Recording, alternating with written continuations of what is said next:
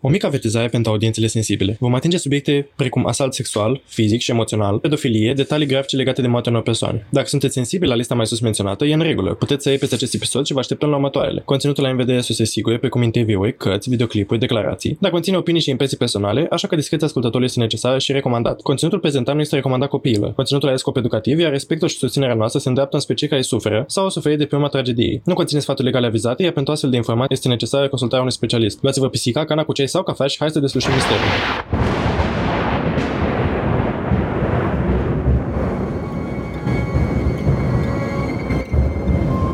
În toamna anului 2021, două pisici au început propriul lor podcast. Apoi au spus, pur, să se facă lumină în acest caz. Iar apoi am apărut noi, Cristina și Alex, pentru a transmite mai departe voința pisicească. Să ne facem așadar comozi și hai să vedem ce ne-au dus pisicile în această săptămână. În această săptămână vom discuta despre faimosul caz al fraților Menendez. Vom atinge subiecte precum scena crimei, procesul celor doi frați și vom stabili dacă, într-un final, au primit ceea ce au meritat. Bună! În episodul de astăzi nu vom avea o introducere cum v-am obișnuit. Cred că este mai important să vorbim despre lucruri când acestea se întâmplă și vorbim despre ceea ce s-a întâmplat chiar cu o săptămână în urmă, în America, unde s-a adoptat cea mai terifiantă lege posibilă într-o țară democrată. Vorbim despre dreptul de a alege prin ce proceduri medicale treci. Legea Roe v. Wade a fost contestată și în final anulată în Constituția americană. În primul rând, e important să o cunoaștem pe Norma McCorvey, care și-a ales pseudonimul Jane Roe. Aceasta, în 1969, a rămas însărcinată cu al treilea ei copil, dar pentru că tăia în Texas, avorturile pe atunci erau interzise cu excepția cazurilor în care puneau în pericol viața mamei. Avocații ei, pe nume Sarah Weddington și Linda Coffey, au dat în judecată Curtea Federală a Americii, reprezentată de Henry Wade. De aici vine și numele legii după cel care a câștigat, Roe, versus uh, celui care a, care a pierdut, Wade. În final, Curtea Constituțională a fost de acord cu norma că aceste legi antiavort sunt non-constituționale. De atunci, toate femeile americane aveau autonomia asupra corpurilor lor. De altfel, mulțumim normei McCorvey dar din păcate în zilele noastre sunt sigură că se răsucește în mormânt, pentru că această lege a fost contestată și în momentul actual fiecare stat poate alege dacă medicii pot efectua această procedură medicală, chiar și când aceasta este imperios necesară. Lucrul cel mai dureros este că această lege antiavort afectează alegerea unei femei în legătură cu decursul vieții ei, în mai multe nivele. În momentul în care o sarcină apare, fie este dorită, fie nu. Vorbim mai întâi despre o sarcină dorită, fie că potul, fătul poate fi sănătos, fie poate dezvolta malformații, ori poate deveni o sarcină extrauterină, poate fi vorba despre un uter septic și multe alte complicații care pun în pericol viața persoanelor însărcinate. Important de știut este că medicii pot fi condamnați cu închisoare pe viață în cazul în care practică un avort. Un medic va dori mereu să amâne luarea decizii avortului, deoarece îi pune și viața și eventual cariera la risc. Practic, dacă este acest fetus format, el este protejat de lege, iar exprimarea care are loc în cadrul legislațiilor este ambiguă. Adevărul este că legea scuză avorturile în cazul în care pune în pericol viața mamei, dar mulți medici vor dori să amâne decizia sau eventual să nu practice această procedură, care în final ar putea fi fatală pacientului matern. De asemenea, dacă prezintă malformații, legea se pune împotriva terminării sarcinilor. Acum, persoanele care vor avea copii în America trebuie să ia în considerare o grămadă de alți factori care pot afecta grav calitatea vieții, nu numai a eventualor copii, dar și a familiei. Hai să vorbim acum despre sarcile nedorite. Fie că metodele contraceptive au ieșuat, fie au o geneză în violuri și incest. Orice motiv pentru care ai dori să faci avort este valid. Dar despre săracele minore, fetele care sunt abuzate de propriilor unchi sau alți membri ai familiei, vorbim despre fetele care au fost răpite din sânul casei lor și au fost abuzate sexual și au rămas cu alegerea de a deveni mame sau de a-și continua tinerețea. Desigur că acum aceste fete nu mai au astfel de drepturi în anumite state. Dar nu putem răsufla ușurați nici în statele în care există excepții pentru violuri și incest. Pentru că dacă ne uităm la statistici, majoritatea femeilor abuzate sexual nu au parte de un verdict pozitiv pentru ele. Încă trăim într-un patriarhat alb care blamează victimele. Acum, dacă ai fost abuzat și ai rămas însărcinată, te îngrijorezi din nou de multitudinea factorilor de risc enunțați mai devreme. Și pe lângă asta, poate te îngrijorezi ce o să faci cu acel copil după. Odată cu anularea legii Roe vs. Wade, statul nu a adăugat finanțări către persoanele care au dus la termen un copil, nici nu a alocat fonduri pentru orfelinate și case de adopție și nici nu a făcut acest proces mai ușor. Pe cealaltă parte, se pune în discuție ideea că nu vrei să-l dai la stat și că vrei să-l păstrezi. Din păcate, nici societatea nu este mai blândă cu mamele tinere singure care au căzut victimele abuzurilor legale. Cred că pentru o țară care vrea să crească natalitatea, trebuie să crească mai întâi calitatea vieții. Când te uiți la o America în ziua de azi, te îngrozești. Vezi arme de foc care se vând la colț de stradă, ai anxietatea că nu știi dacă copilul tău va fi în siguranță la școală astăzi, vezi copii și persoane queer cum sunt tratați, vezi rasism, vezi misoginie, homofobie, educația de ultima jenă și lipsa unui sistem medical în beneficiu poporului. Și să nu mai vorbim despre mafia universităților, iar exemple pot continua în mod îngrijorător. Pe deasupra, vreau să clarific de ce ne interesează pe noi românii că o țară random de pe glob a adoptat aceste legi abuzive. În primul rând, nu este o țară random, este una dintre cele mai puternice forțe din lume și una dintre cele mai influente. Și apoi pot să mă întreb că, la urma urmei, cu ce ne afectează.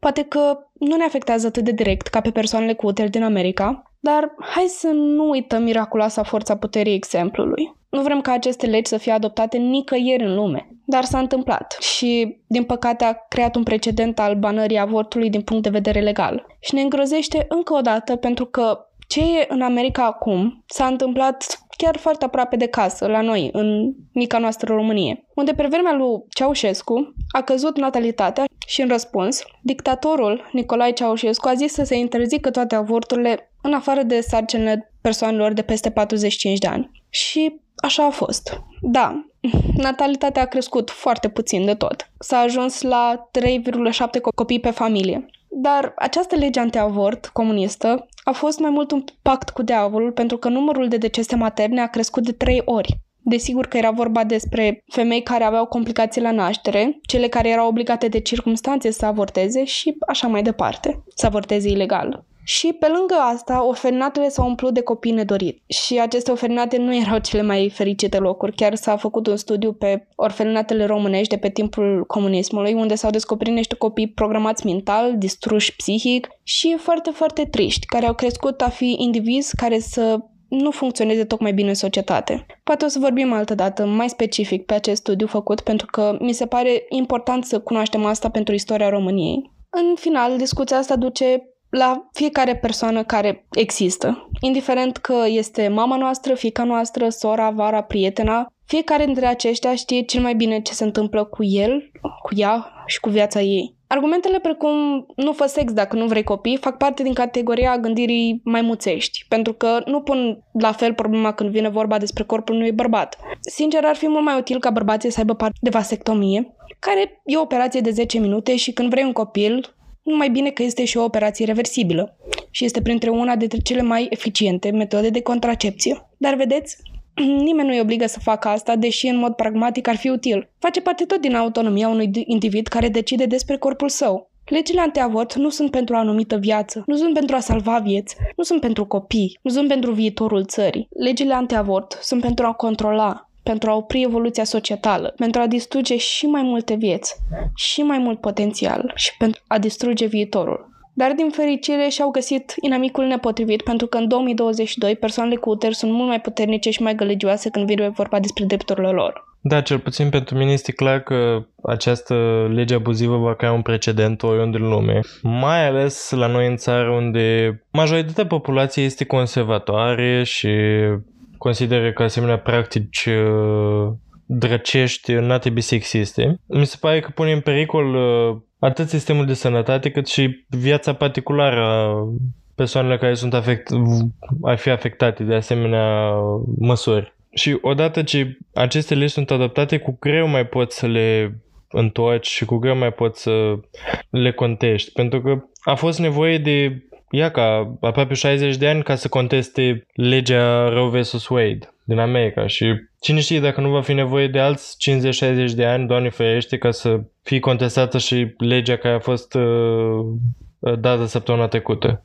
Da, mai ales în procesul ăsta al uh, adoptării de legi. Este foarte important partidul care favorizează aceste legi. Pentru că dacă este majoritar conservator, este clar că va fi un drum foarte greoi și foarte lung. Și, nu știu, deși inițial trecem prin acest proces în care suntem foarte nervoși, după aia speranța noastră se disipă când ne uităm la unele fapte și ne uităm în ce lume trăim, dar cred că cel mai important este să nu renunțăm și să ne uităm la dramurile de speranțe pe care ne-l găsim în uh, persoana din uh, jurul nostru, uh, pentru că mă uitam și eu pe rețelele de socializare și vedeam persoane care își oferă susținerea și casele lor și resursele lor să ajute persoanele care au nevoie de acest, această procedură medicală să-și mute statul și, da, într-adevăr, persoanele privilegiate care au finanțele potrivite ca să se ajute pe ele vor găsi mereu resurse să facă asta, dar cel mai tare și cel mai tare această lege afectează persoanele neprivilegiate din poverty și clasele mai de jos, care nu au aceste fonduri nici măcar să se mute din stat ca să, pentru câteva zile să, să treacă prin această procedură, care nu au resursele să își dea seama mai devreme că sunt însărcinate și că trebuie să își plănuiască această călătorie și, nu știu, e sfârșitor să mă gândesc la aceste persoane. Cel mai important este să sperăm și să ne luptăm ca în partidul, partidele conservatoare și într-o țară conservatoare să nu fie cazul să trebuiască să ieșim la vot ca această lege să nu se promulge sau să fie pusă în discuție măcar și cred că ar trebui să învățăm să fim foarte vocali împotriva tuturor măsurilor care se iau în această direcție. Pentru că cea mai mare finanțare a conservatorilor uh, vine negreșit și trebuie să ne luptăm cu asta cât de mult posibil. Vorbim împotriva marșului vieții care se întâmplă, împotriva coaliției pentru familie și tocmai ca aceste instituții și aceste, aceste mișcări să nu primească vocea și platforma pe care nu o merită. Acestea fiind spuse, sperăm că nu va fi cazul, dar trecând mai, apă, mai departe prin agenda noastră din această săptămână, ajungem la cazul pe care voi ne l-ați recomandat și care a fost ales de mulți dintre voi, și anume cazul fraților Menendez, un caz foarte, foarte popular, puțin mai vechi, dar care încă e citat și răsună în foarte multe locuri, mai ales în America, dar și la noi, aparent, uh, dat fiind și faptul că foarte mulți dintre voi ne l-ați recomandat. De fapt, ne-am informat despre el uh, de mai de mult, de la acel show de pe Netflix, de pe Netflix uh, Confession Tapes, pe care le recomand din tot sufletul. Este foarte frustrant. Oarecum pare că le ține partea uh, fraților, dar e E foarte frustrant pentru că, într-adevăr, se fac abuzuri în continuare în sistemul juridic și um, sunt mai multe teme, dar majoritatea, după cum îi spune și numele, se bazează pe conceptul ăsta de este ok să folosim înregistrările cu persoane care ori își mătuisesc crimă, ori care se iau de crima pe fundal să le folosim în, uh, în tribunal ca probă și e o întreagă discuție pe tema asta pe care o să vreau să o avem mai acuș. Deocamdată haide să intrăm în caz și apoi uh, vom discuta și despre asta și vă trimit și la episod. Vezi că eu sunt uh, în susținerea fraților Menendez. Nu pot nici eu să spun că nu-mi place de ei. adică am urmărit în ultimele zile foarte multe interviuri cu ei și de după conviction, de după ce au fost uh, condamnați și înainte și într-adevăr sunt foarte șamanți mi se pare mie și sunt foarte simpatice, aș putea spune. Da, nu știu, o să discutăm mai târziu despre ei și despre caz, dar, din nou, când spun că vin în susținerea lor, mă refer la faptul că nu consider că își merită neapărat pedepsa, dar hai să discutăm toate la timpul lor. Am simțit nevoia să mă, să mă explic puțin. După cum ziceam, această crimă pentru care ei au fost condamnați a avut loc în anii 80, dar a revenit în publicitate în ultima vreme, după cum știți și voi foarte bine, în principal pe TikTok și e destul să spunem că este un caz foarte controversat. Sunt sigur că Mulți dintre voi aveți deja păreri în legătură cu acest caz. Povestea fraților Menendez începe cu adevărat cu patriarhatul din familia lor, tatăl lor, José Enrique Menendez, care s-a născut pe 6 mai 1944 în Havana. Tatăl lui José a fost o vedetă a fotbalului, iar mama sa a fost o campioană la not și José chiar și-a luat, s-a luat după părinții săi.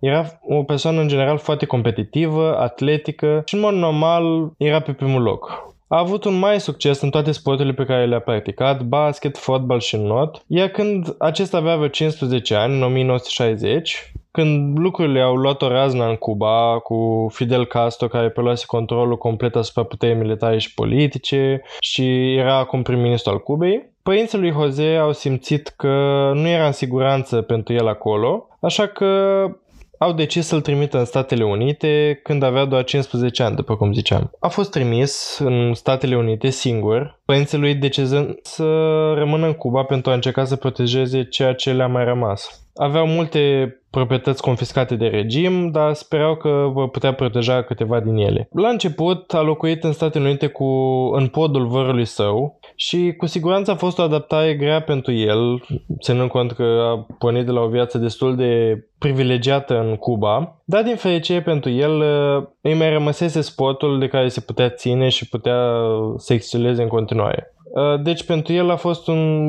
Sportul îi dădea un uh, sentiment de, de normalitate. În cele din urmă a primit o bursă pentru not, așa că a ajuns la Universitatea Southern Illinois și în 1962 a cunoscut-o pe Mary Louise Anderson, poeclită Kitty, și așa o vom numi și noi de acum înainte. Kitty, Kitty s-a născut în 1941, a crescut în Chicago, și pe vremea liceului la ei a fost uh, Miss Boboc, așa că mm, era de înțeles că Jose era foarte atras de ea. Se înțelegeau foarte bine și au început să se întâlnească. Până în 1963 Kitty a ajuns să absolve universitatea și Jose a decis că nu mai e nevoie să termine universitatea și a decis să plece cu ea când aceasta a absolvit.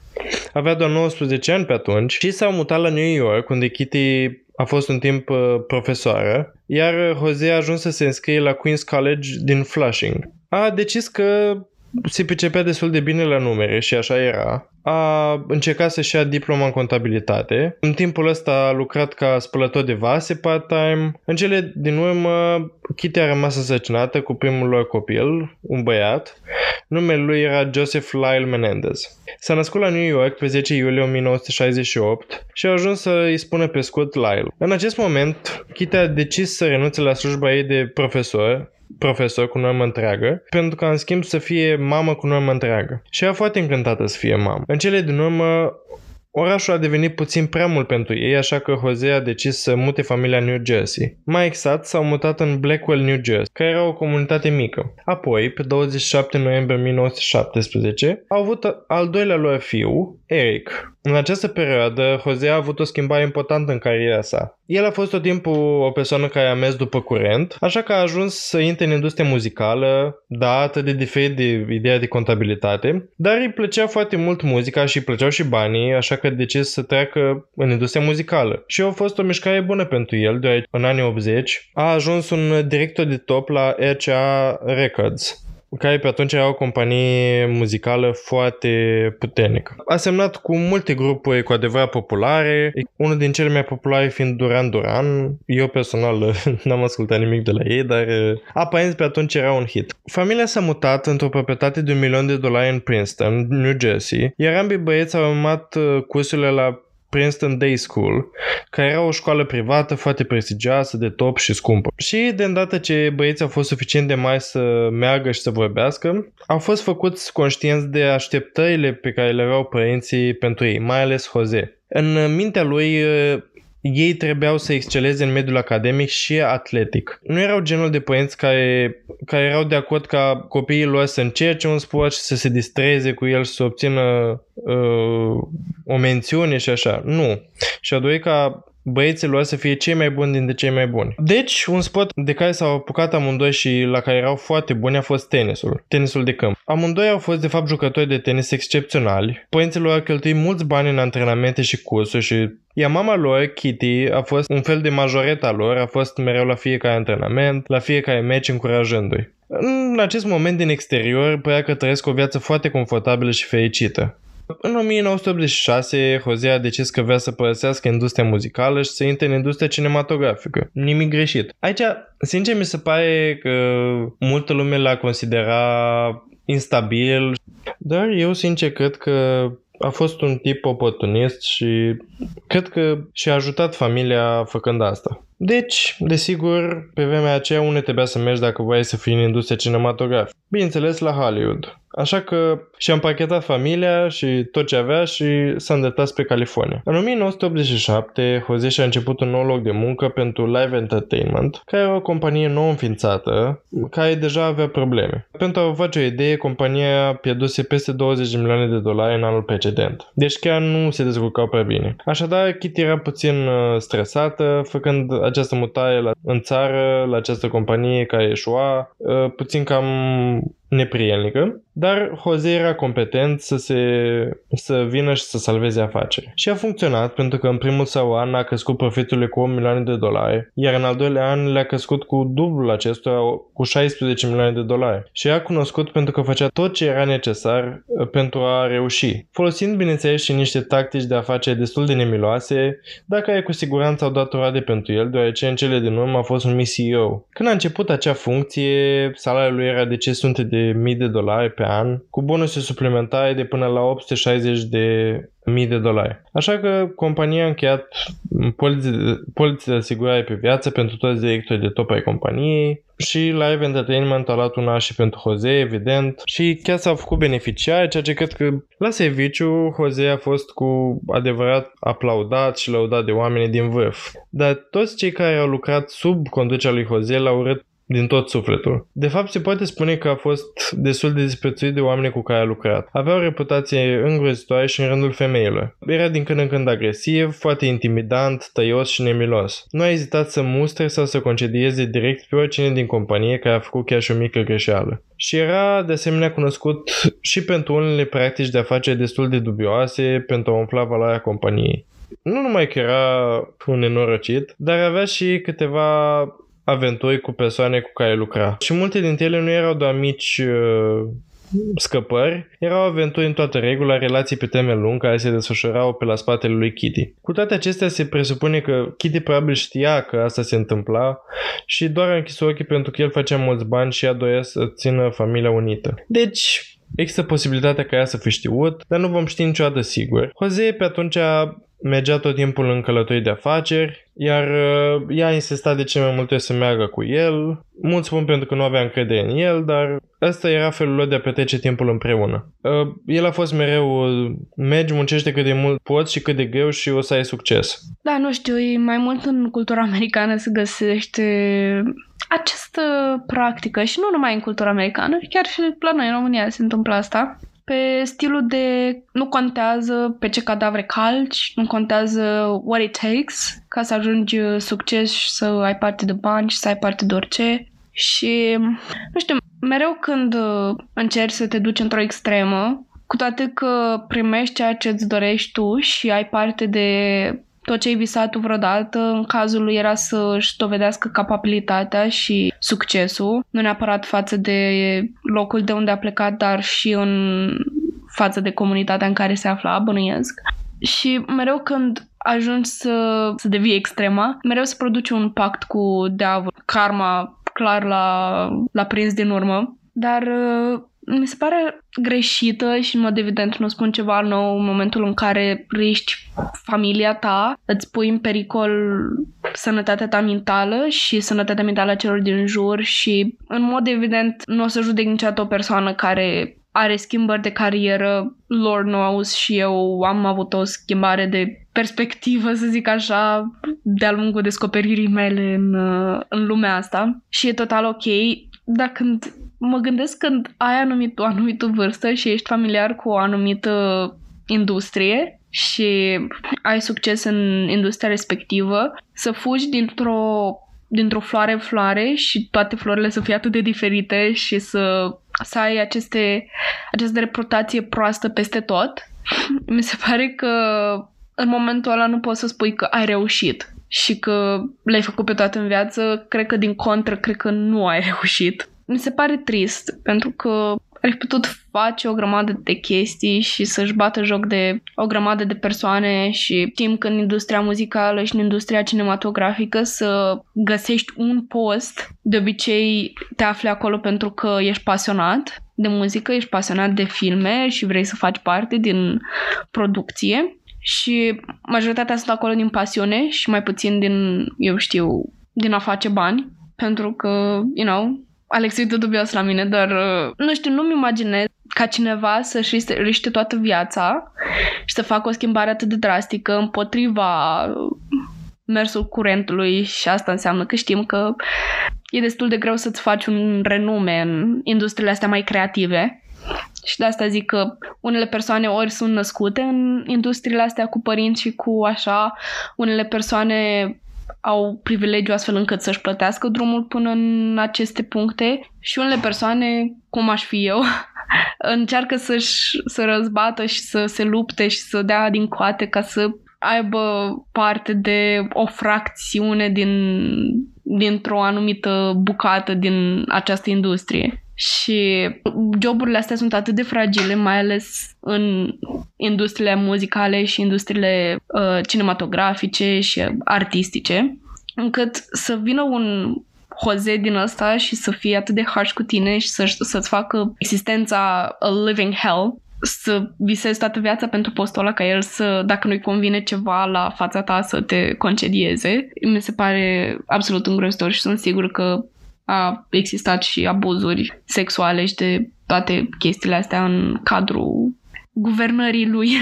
Da, e clar că mereu ca să ai succes trebuie să renunți la ceva. Este imposibil să le faci pe toate. O, niciun om nu poate să facă asta. Iar el parțial a renunțat la liniștea familiei pentru a avea parte de succes. Nu crezi că le putea avea pe ambele oricum? Adică fiind un, un accountant și apoi un producător muzical sau ce, în fine, ce era el, și să ai parte de atâția bani, cred și în final vedem că avea o avere destul de mare. Nu știu, mi se pare că nu ar fi trebuit să riști nimic ca, ca să fii cu familia ta și să ai parte de tot succesul pe care l-ai. Eu am o problemă cu excesul de zel și de persoanele care se duc într-o extrem mai mult, de, pentru că la el nu era vorba de fericire, la el era, mi se pare că mai mult vorba despre aș crea acest renume, de a provoca, eu știu, de a intimida alte persoane în, prin ipostaza în care se afla. Problema la el era de mentalitate. El crescând uh, într-un loc nu foarte prienic, dar având uh, memoria zilelor în care trăia bine în Cuba, de unde a plecat, și ajungând într-un loc jos, în America, tot timpul a fost instinctul lui de a se întoarce sus, de a ieși la lumină din nou. Și pe măsură ce urca, a uitat să se mai și șodihnească și să mai rămână la un anumit nivel mai mult timp. Cel puțin așa văd eu toată mentalitatea lui și toată dorința lui de a fi mereu sus. Și acum apare un detaliu foarte ciudat despre el, că tot era vorba. Era rușine de moștenirea sa cubaneză. La un moment dat i s-a oferit o scrisoare de felicitare pentru succesul său ca om de afaceri hispanic. Câteva zile a fost un uh, iad să fie în preajma lui. A fost foarte jignit de acest, uh, această felicitare nu voia ca niciunul dintre colegii lui să știe despre trecutul lui, de unde a venit și nici măcar unde a făcut școală, pentru că era rușine că n-a fost la o universitate importantă de prestigiu. Și era foarte hotărât de asemenea să-i pună pe toți copiii săi să meargă la o școală de prestigiu. Așa că în mod clar uh, Lyle și Eric se confruntau cu o mulțime de presiuni din partea tatălui lor. Când băieții uh, erau destul de mici, Jose a decis că voi merge la Princeton. Mi se pare trist că nu și-a recunoscut uh, rădăcinile, pentru că a uitat de unde a plecat. dar pe de altă parte, oarecum nu pot să îl judec foarte tare pentru asta, pentru că, din nou, vorbim despre America rasistă, mai ales în anii în care s-a dus acest caz, dar nici acum nu stă situația foarte roz. Și oarecum societatea americană este foarte aprigă, se comportă foarte aprig cu imigranții hispanici, dar și cu rasismul către persoanele de culoare. Și înțeleg de ce își neagă rădăcinile și de ce încearcă să treacă ca persoană albă de succes, dar nu știu, cred că e rezultatul procesului de dezumanizare prin care a trecut, probabil considerându-se pe el însuși o mașină care trebuie să aibă succes și o persoană care, indiferent de orice se întâmplă, trebuie să ajungă acolo sus, de unde a plecat. Adică, nu știu, e interesant cum nu și-a uitat re, uh, rădăcinile privilegiate din Cuba, născându-se într-o familie destul de bogată și de succes, dar și-a uitat cumva rădăcinile culturale. Și asta mi se pare destul de conflicting, adică tocmai că a reușit ca bărbat hispanic, ca persoană hispanică, să ajungi într-o ipostază de succes, mi se pare că ar fi trebuit să lucrezi de mult mai multe ori decât dacă ai fi fost persoană albă. Și nu înțeleg de ce ai fi ofensat de, de chestia asta, mi se pare uimitor. Dar, din nou, cunoscând modul în care a ajuns în ipostaza asta, o, să, o să-mi, o să-mi diminuez puțin laudele. Well, în acest moment al povestirii, ei locuiau într-un cartier foarte prestigios, unde trăiesc, uh, cred că acum și unii dintre Kardashian, o zonă foarte elegantă și își trăiau cu adevărat uh, visul american. Au închiriat o casă în timp ce își construiau casa de vis, care era de fapt în vârful unui munte, pe o suprafață uriașă de pământ. Din exterior, privind spre familie, păreau ca o viață perfectă, după cum ziceam, American Dream. Poză, o familie perfectă, apropiată, fericită, cu părinți care erau foarte implicați în viața copiilor. Erau mereu la evenimentele lor sportive, foarte implicați în viața lor socială, voiau să știe cu cine se întâlneau, ce colegi aveau, în special Kitty. Amândoi speraseră ca băieții să exceleze la școală la fel de mult ca și în tenis, dar din păcate nu a fost cazul. Erau mai mult, mai mult uh, spre mediu la școală. Nu erau elevi răi în niciun caz, dar nu erau primi în clasă sau altceva. Dar excelau cu adevărat la tenis, mai ales Eric. Era un fel de submarin, cum îmi zicea tata când uh, era mai mic. Nici să fii primul din clasă, dar nici să fii uh, codaș. Și mie mi se pare că pentru mine a fost foarte utilă chestia asta. Nici nu am devenit foarte arogant uh, cum aș fi devenit dacă poate eram primul din clasă și mereu eram primul la toate și nici nu eram printre ultimii. Eram, uh, consider eu, unde trebuie. Mereu mi-am dorit să fiu prima din clasă, dar n-am reușit să fiu niciodată.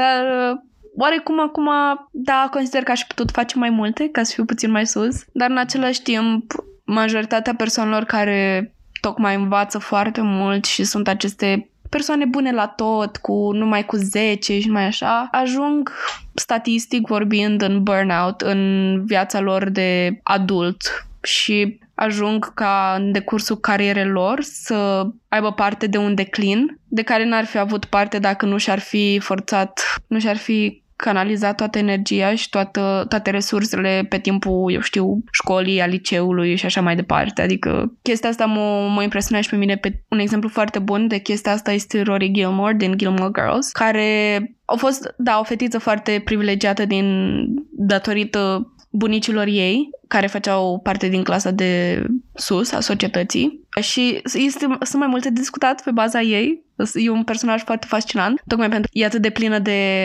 defecte, dar mi-a plăcut foarte mult chestia asta pentru că era foarte bună la învățătură pe timpul liceului, chiar a făcut parte dintr-un liceu foarte bine văzut, a mers la, a învățat, a intrat la Harvard și la Yale, până la urmă s-a dus pe Yale și la un moment dat, spre fin, anii ei finali, cumva au avut un click în care o, o căzut în jos din, din punct de vedere academic. Și eventual când a ajuns să fie adult și să aibă o carieră, să-și construiască o carieră, uh, nu a mai putut face asta pentru că a intrat în burnout absolut și a ajuns la 30 de ani să fie practic fără niciun job și să trăiască din nou pe averea bunicilor ei. Și bine, nu zic că ăsta este cazul cu toți elevii de nota 10, doamne ferește, n-aș putea spune niciodată așa ceva. Dar oarecum e o probabilitate foarte posibilă ca tocmai persoanelor, persoanele de 10 și care sunt primii din clasă să nu ajungă foarte departe pentru că burnout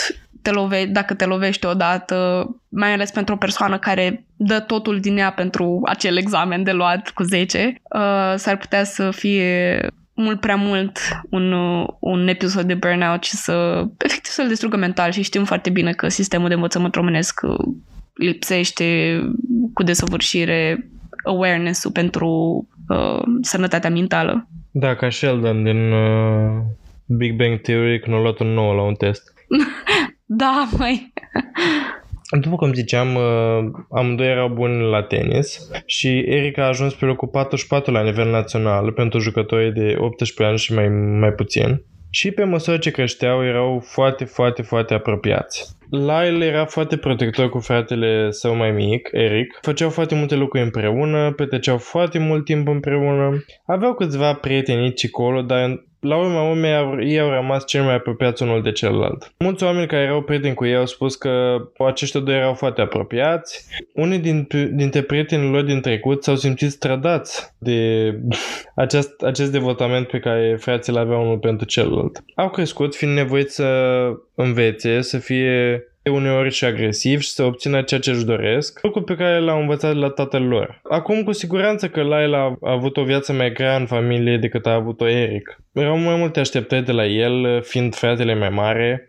Era presiune mai multă pentru a reuși și pentru a da un exemplu bun fratelui mai mic. Sunt sigur că unii dintre voi care sunteți primii născuți în familia voastră puteți relate cu asta, pentru că oricât de mult spun părinții că nu au niciun copil favorit, tot timpul vor avea. Tot timpul vor avea. Dar nu vă voi spune niciodată. în natura umană să aibă preferați. Doar dacă nu sunteți gemeni și aveți comportament identic, sunt puține șanse ca unul să nu fie favoritul părinților. Ce mai bine ar fi ca un copil să fie favoritul unui părinte și celălalt al celălalt părinte. Adică mi se pare cel mai echilibrat așa. Doar că nu mai apare al treilea copil care nu să fie favoritul nimănui. Din fericire, eu și Cristina am fost uh, unici la părinți, așa că toată dragostea lor s-a canalizat spre noi. În reîntorcându-ne, Jose a fost destul de brutal cu el și vom vorbi mai mult despre asta în curând. Dar unul dintre lucruri pe care le făcea era să-și bată joc de aspectul lui fizic. Lyle uh, ajunsese să fie chel la vârsta de 14 ani lucru de care era foarte stresat. Iar Hozel l-a forțat să poate un fel de perucă. Atât de preocupat era de imaginea familiei. Nu voia să aibă nicio imperfecțiune la copiii săi. Uh, și băieții lor au crescut în siguranță, învățând că banii sunt totul în viață. Totul este să ajungi cât de departe poți, să fii pe primul loc, să fii cel mai de succes și să câștigi cei mai mulți bani. Când Laila a început să conducă, a vrut imediat un Porsche. Tatăl său, în schimb, a decis să aibă puțină reținere în ceea ce privea această mașină și a spus nu Porsche-ului. Dar la sfârșitul zilei, chiar dacă acești doi băieți erau jucători de tenis clasați la nivel național, nu s-au simțit niciodată suficient de buni pentru tatăl lor. Eric a început să lupte mai mult cu asta pe măsură ce a crescut și în cele din urmă a început să se răzvătească puțin și a început să iasă cu în niște cercuri sociale oarecum greșite, se, așa fiind spus. În cele din urmă, Eric a început să-l aducă și pe Lyle cu ei și toți uh, au făcut un grup mai mare. Dintr-o dată, stăteau toți afară și au decis că vor să facă ceva rebel. Așa că au decis să pătundă în casa unui prieten și să fure ceea ce era în safe-ul lor. Unul dintre prietenii lui Eric chiar avea combinația la safe. Și așa că Eric, Lyle, acest prieten și încă câțiva s-au dus la casa acestei persoane și i-a furat bijuteriile, banii și orice altceva mai era în safe. Evident că acești copii erau bogați, de ce a trebuit să facă asta? Nu aveau nevoie de banii ăia. Cred că pentru ei a fost uh, totul despre sentimentul pe care l-au avut, de emoție pe care au avut-o când au furat. Rașul ăla de, de adrenalină pe care l-ai când poate faci ceva greșit pe care ei nu l-au mai avut până atunci. Și de asta după aceea au decis să planifice o nouă spagere într-o altă casă cu prietenul lor. Și după ce au făcut asta, Eric și Laila au decis că le-a plăcut foarte mult fiorul din toate acestea. Le-a plăcut foarte mult sentimentul uh, pe care l-au experimentat. Și au decis că voiau să-și facă propria spagere fără al prieten la o altă casă. Și asta nu a fost doar o intrare prin efracție ca o mică fasă, poate să fie ceva mic, Nu, au ajuns să fie peste 100 de mii de dolari de la această persoană.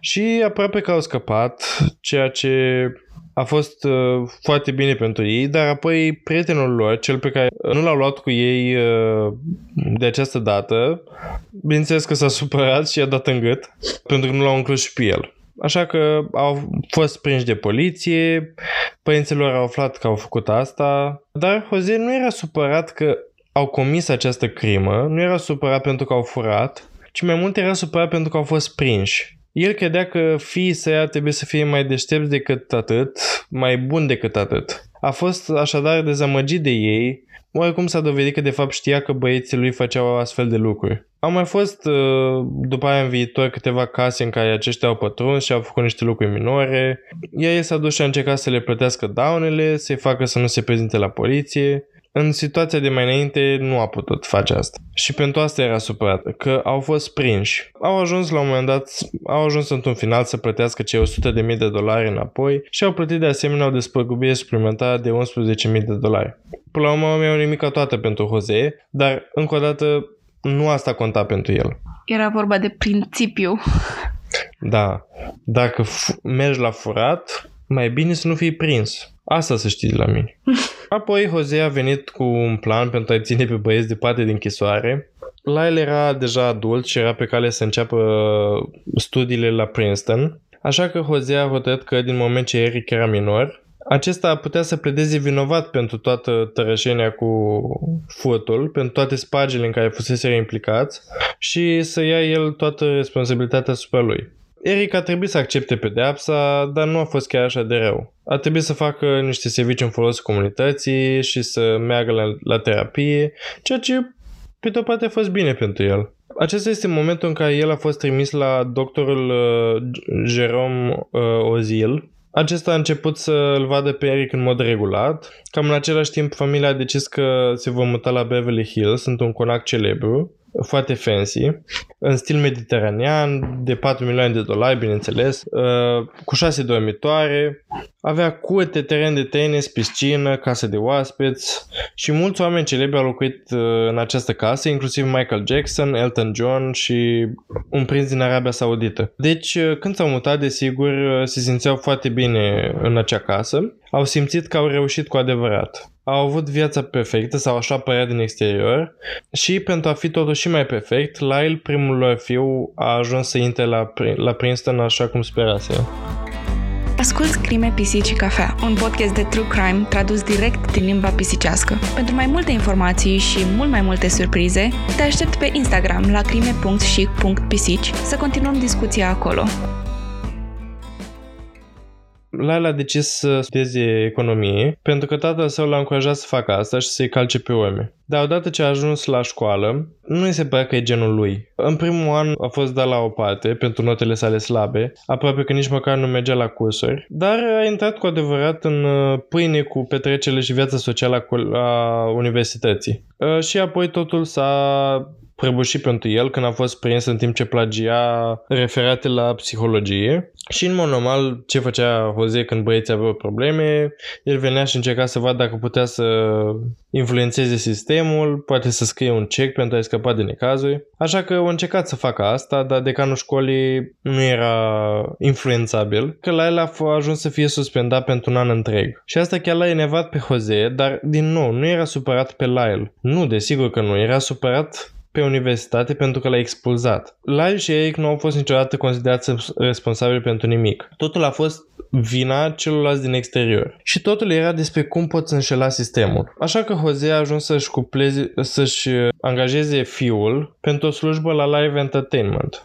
Spera că fiul său ar putea să urce pe scară așa cum a făcut-o și el, dar aceasta nu a fost realitate. Lyle ura și această slujbă și era un muncitor groaznic. În majoritatea zilelor venea târziu și se comporta de parcă nu i-a păsat deloc. Se plimba prin birou și, și vorbea cu oameni care nici ei nu lucrau cum trebuie și în mod normal pleca de vreme pentru a merge să joace tenis. Colegii de serviciu au spus că lucrul cu el a fost un coșmar. Era clar că lucra acolo doar pentru că tatăl său i-a dat slujba și nu pentru că e păsat de afaceri în vreun fel. Dar în cele din urmă totul a ajuns și chiar dacă l-avea pe tatăl său ca CEO, nu a fost suficient pentru a-și salva locul de muncă și a fost concediat de la Live Entertainment. Între timp, Eric era încă la liceu, juca tenis, era și actor, era și în trupa de actorie uh, și chiar a câștigat un premiu pentru cel mai bun actor din liceu. Deci era cu adevărat înfloitor. De asemenea era foarte pasionat de scris, iar el și prietenul său Craig au uh, petrecut mult timp scriind împreună. Și cei doi au scris împreună și un scenariu pentru un film care se numea Friends. Nu, nu, uh, nu show-ul uh, renumit de comedie Friends, ci pur și simplu ecranizare, care era de fapt o poveste despre un tânăr care și-a ucis părinții pentru a le moșteni toți banii. Am flashback-uri de acum două săptămâni când am vorbit despre femeia care scrisese un roman despre cum să-ți ucizi soțul. Da, exact. E cam aceeași scenariu dacă stăm bine să ne gândim. Numai că um, acesta nu a avut un prieten alături de el, ci un frate.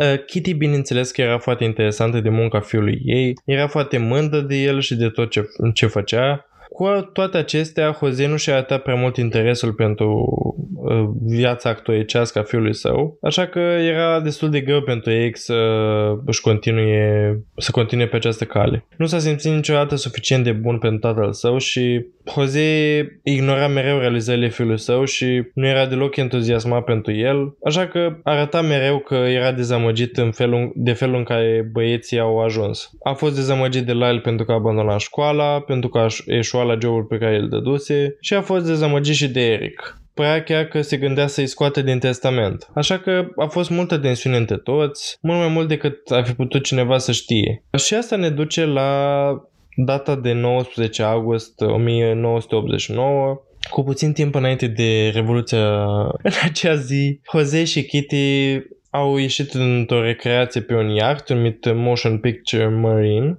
I-au luat și pe Lal și Eric uh, cu ei și își doreau să pescuiască rechini în, uh, într-un golf din apropiere. În acest moment Lyle avea 21 de ani, iar Eric 18. Uh, Toți au pornit în acea dimineață pe iaht, întreaga familie Menendez, echipajul lor, capitanul și iubita capitanului. Și echipajul a observat în mod special că în acea zi familia părea ne la locul ei. Părea să existe o deconectare între ei. Uh, nu au petrecut prea mult timp împreună pe iaht, nu părea să vorbească între ei deloc. Cei doi băieți au ajuns să se distanțeze de părinți, s-au dus și s-au așezat pe altă parte a băieții decât ei și nu voiau să fie deloc în preajma părinților lor. A doua zi era 20 august și era duminică. Avea o servitoare acasă, dar ea nu lucra duminica, deci practic erau doar ei cu părinții. Băieții au, au decis să meargă să vadă un film împreună în acea noapte, iar Jose și Kitty au decis să-și vizioneze propriul film acasă în bâlogul lor. Zic bâlogul pentru că se uitau la film într-o... S-ar putea spune pivniță, adică era un subsol în care își,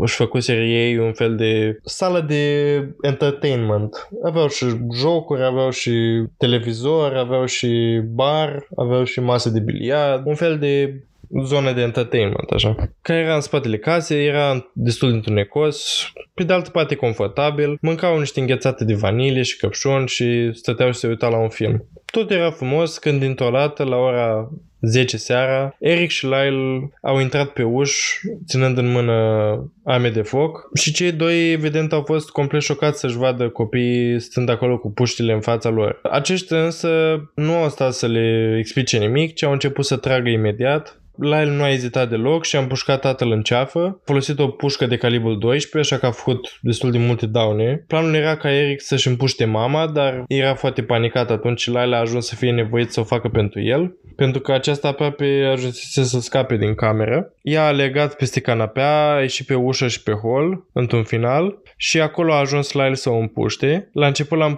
la început a împușcat-o în picior de la o distanță mică și a continuat să tragă în ei până când au rămas complet fără muniție, dar Kitty era încă în viață. Au ieșit din cameră să-și reîncace armele și în timp ce erau afară, Kitty a încercat să se ridice din nou și a alunecat în propriul ei sânge și a căzut la pământ. Când s-au întors, au continuat să tragă și au împușcat-o în față, ceea ce a ucis-o. Ei a împușcat-o de două ori pentru a asigura că era cu adevărat moartă. A fost împușcată în total de 10 ori în picior, braț, piept și bineînțeles față și era complet de nerecunoscut. Moartea lui Jose a fost și ea brutală. A fost împușcat de șase ori și avea o gaură în ceafă de mărimea unui pumn. Atât de mare pentru că lovitura fusese dată de foarte aproape. Au descărcat în total de 15 gl- runde, 15 gloanțe și au decis să facă să pară o lovitură a mafiei. Așa că au ajuns să-și împuște părinții încă o dată în genunchi, așa cum făcea, făceau anumite grupări din mafiote din uh, acea zonă. Când a murit, Jose avea 45 de ani, iar Kitty 47. Apoi, la 11.47,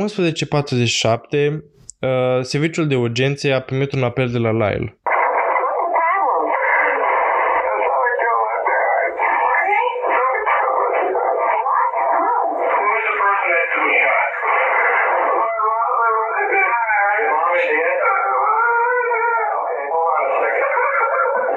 Da, după cum puteți vedea, suna foarte traumatizat uh, Lyle când a sunat la poliție. Suna foarte natural și pe mine, sincer, m-ar fi convins total că nu el, a, uh, nu el și-a omorât părinții. Da, adică chiar, chiar suna cum mi-aș imagina o persoană care și-a găsit pări, părinții împușcați în casă foarte convingător. Adică, way to go, Lyle. În curând uh, au, au ajuns patrulele de poliție. Ofițerii care au ajuns primi acolo au spus că i-au văzut pe cei doi ieșind din casă, țipând isteric și păreau într-adevăr cu adevărat traumatizați. Eric s-a prăbușit pe gazon și s-a ghemuit uh, așa în poziția fetusului și plângea, tremura, hiperventila și țipa incontrolabil. Potrivit ofițerilor, Lyle încerca să-l consoleze, dar era și el isteric. Ofițerii care erau acolo au spus că durerea lor părea reală. Părea cu inima frântă, ca și cum cineva chiar ar fi intrat și le-ar fi ucis părinții, deși ei au fost aceia. Polițiștii au intrat înăuntru, camera era acoperită de sânge, bole de înghețată erau văsate, iar cele două trupuri ale părinților erau desfigurate pentru că fusese împușcate de atâtea ori. Erau de nerecunoscut. Deci, bineînțeles, și au început investigația cu băieții care erau acolo. I-a întrebat unde au fost în seara aceea, ei spusese că au fost la, cine- la cinema, a spus că inițial au încercat să vadă License to Kill, dar nu mai erau bilete, așa că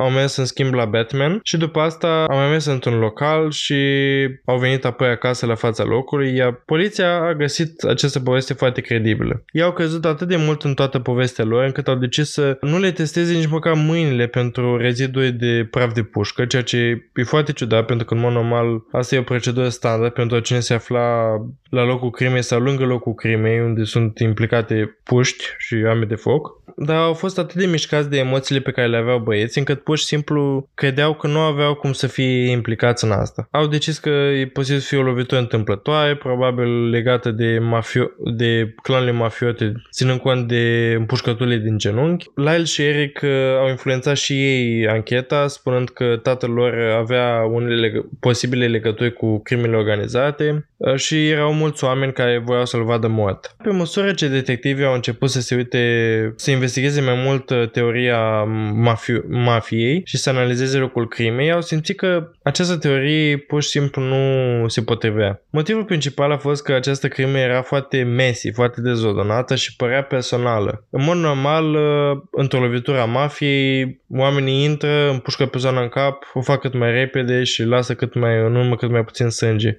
Aici nu a fost cazul, era o baie de sânge. În plus, s-au gândit că Kitty probabil a fost păstrată în viață pentru că ea nu a fi fost ținta. În plus, s-au gândit că era o mulțime de alți oameni care ar fi putut să facă asta și care îl urau pe Jose. În cariera sa a umilit foarte mulți oameni, a concediat tone de oameni. Exista o mulțime de oameni care ar fi căutat să se răzbune pe el. Au intervievat mai mulți colegi de muncă și foști angajați, dar nimic nu a reieșit din asta. Nimeni nu părea că era atât de supărat pe Jose. Mulți îl urau, dar nu atât, nu, nu suficient pentru a-l ucide. E, Și când oamenii au aflat în- că Jose și Kitty au fost uciși, au fost destul de șocați, în special de uciderea lui Kitty, pentru că era cunoscută ca o persoană foarte prietenoasă și iubită în cartier. Pentru toată lumea ea părea o mamă iubitoare și o soție devotată. De ce avea cineva să o moare într-un mod atât de brutal? Dar nimeni nu s-a gândit că ar fi putut fi Eric și Lyle cei care au făcut asta. Și aceștia doi se țineau de povestea lor. Au acționat incredibil de devastați de pierderea părinților lor și de asemenea foarte speriați. Au început să locuiască imediat în hoteluri, susținând că le era frică că oricine le-a făcut asta părinților lor se va întoarce și îi va ucide și pe ei. Au ajuns să-și ia găzi de corp și au început să poate veste antiglonți, dar odată cu toate astea au început să profite și de banii pe care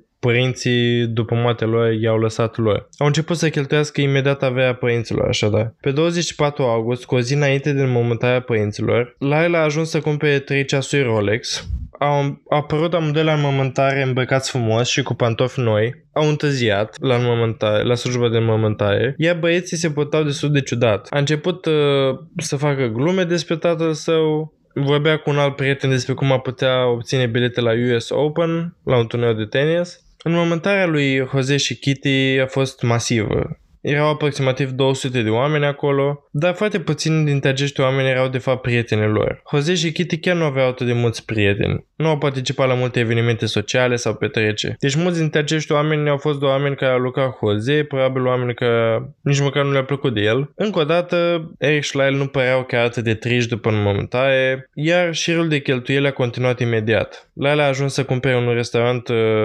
din Princeton pentru 550.000 de dolari și a cumpărat uh, și acel Porsche pe care și l-a dorit mereu, alți 60.000 de dolari. A ajuns să-și redenumească localul pe care l-a cumpărat, Mr. Buffalo's, uh, și era investit în noua lui viață de afaceri a decis chiar să înființeze o nouă companie numită Menendez Investment Enterprises. A angajat câțiva prieteni din Princeton pe care îi cunoștea și a plănit de asemenea să francizeze restaurantul. Așa că făcea o mulțime de mișcări în lumea afacerilor. Eric, pe de altă parte, cheltuia și el o mulțime de bani, nu la fel de mult ca la el, dar destul de mult. Și a cumpărat un Jeep Wrangler nou nouț și a început de asemenea să își plătească un antrenor privat de tenis, care costa 50.000 de dolari pe an și au decis apoi să continue să locuiască în casa în care au murit părinții lor. Au cumpărat niște mobilier pentru a înlocui mobilierul îmbibat de sânge din, sufrage, din, uh, din camera în care aceștia au murit. La un moment dat s-au gândit că s-ar putea muta, aveau de gând să depună un depozit pentru un penthouse de 900.000 de dolari, dar au decis să nu facă asta, probabil pentru că bătea prea mult la ochi. În schimb, au încheiat două apartamente alăturate în uh, Marina del Rey și au organizat acolo o grămadă de petreceri. În tot acest timp, Conaco stătea gol. A fost oarecum ca un uh, memento pentru ei, nu prea vreau să meargă acolo. Probabil că le amintea de ceea ce au făcut, iar în acest moment singurii doi care știau cine i-au ucis cu adevărat pe Jose și Kitty erau fiii lor, Lyle și Eric. Au continuat uh, după să-și cheltuiască banii, cred că era oarecum un mod de a-și distrage atenția de la stresul pe care îl simțeau de la comiterea crimei și-a cumpărat uh, dulapuri foarte scumpe, mobile în general. Eric și-a cumpărat în cele numă și el un Rolex. Eric s-a apucat și de jocuri de noroc și a ajuns să pierdă mulți bani în acest fel.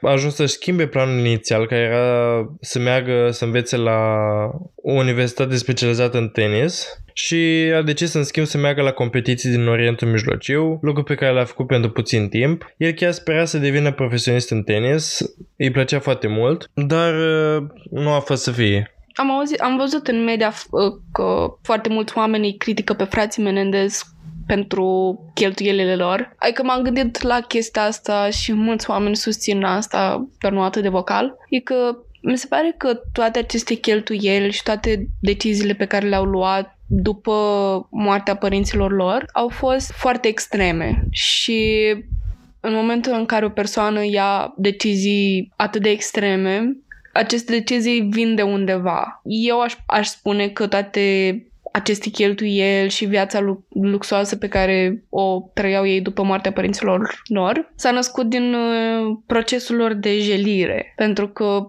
probabil aici și-au găsit libertatea și fericirea, fie ea și pe o scurtă durată de timp. Și mai vreau să mai aduc încă o perspectivă în interpretarea mea, și anume că cum, după cum o să vedem mai târziu, despre tatăl fraților Menendez s-a spus în uh, judecata de de mai apoi judecătorie la proces, că acesta i-a abuzat pe băieți și având parte Lyle și fratele său de acest control, adică le-a controlat toate aspectele din viețile lor. I-au pus să mintă, i-au spus la ce liceu să meargă, ce carieră să aibă, ce facultate să aleagă.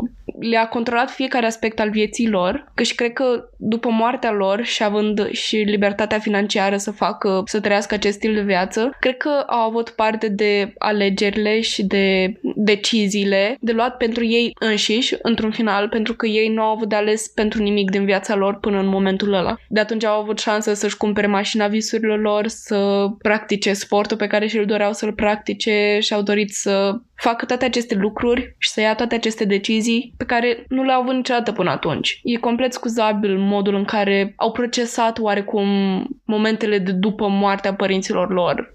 Adică nu i-aș incrimina pentru asta, ci mai degrabă aș ține loc, aș lăsa loc de puțină empatie și oarecum scuzabilitate, dacă pot să spun așa, pentru că, din nou, nimic din lumea asta nu este alb și negru. Mereu există nuanțe de gri, poate și nuanțe de alte culori. Dar uh, cred că este o perspectivă interesantă să ne uităm că cât de mult au suferit băieții ăștia în timpul tinereții lor și acum au pur și simplu rost, au parte de libertate și da, asta nu scuză faptul că au și-au omorât părinții, dar probabil scuză cât de cât faptul că modul în care, sau explică modul în care au uh, procesat decesul lor și tot ce s-a întâmplat uh, după noaptea crimei. Da, nu știu.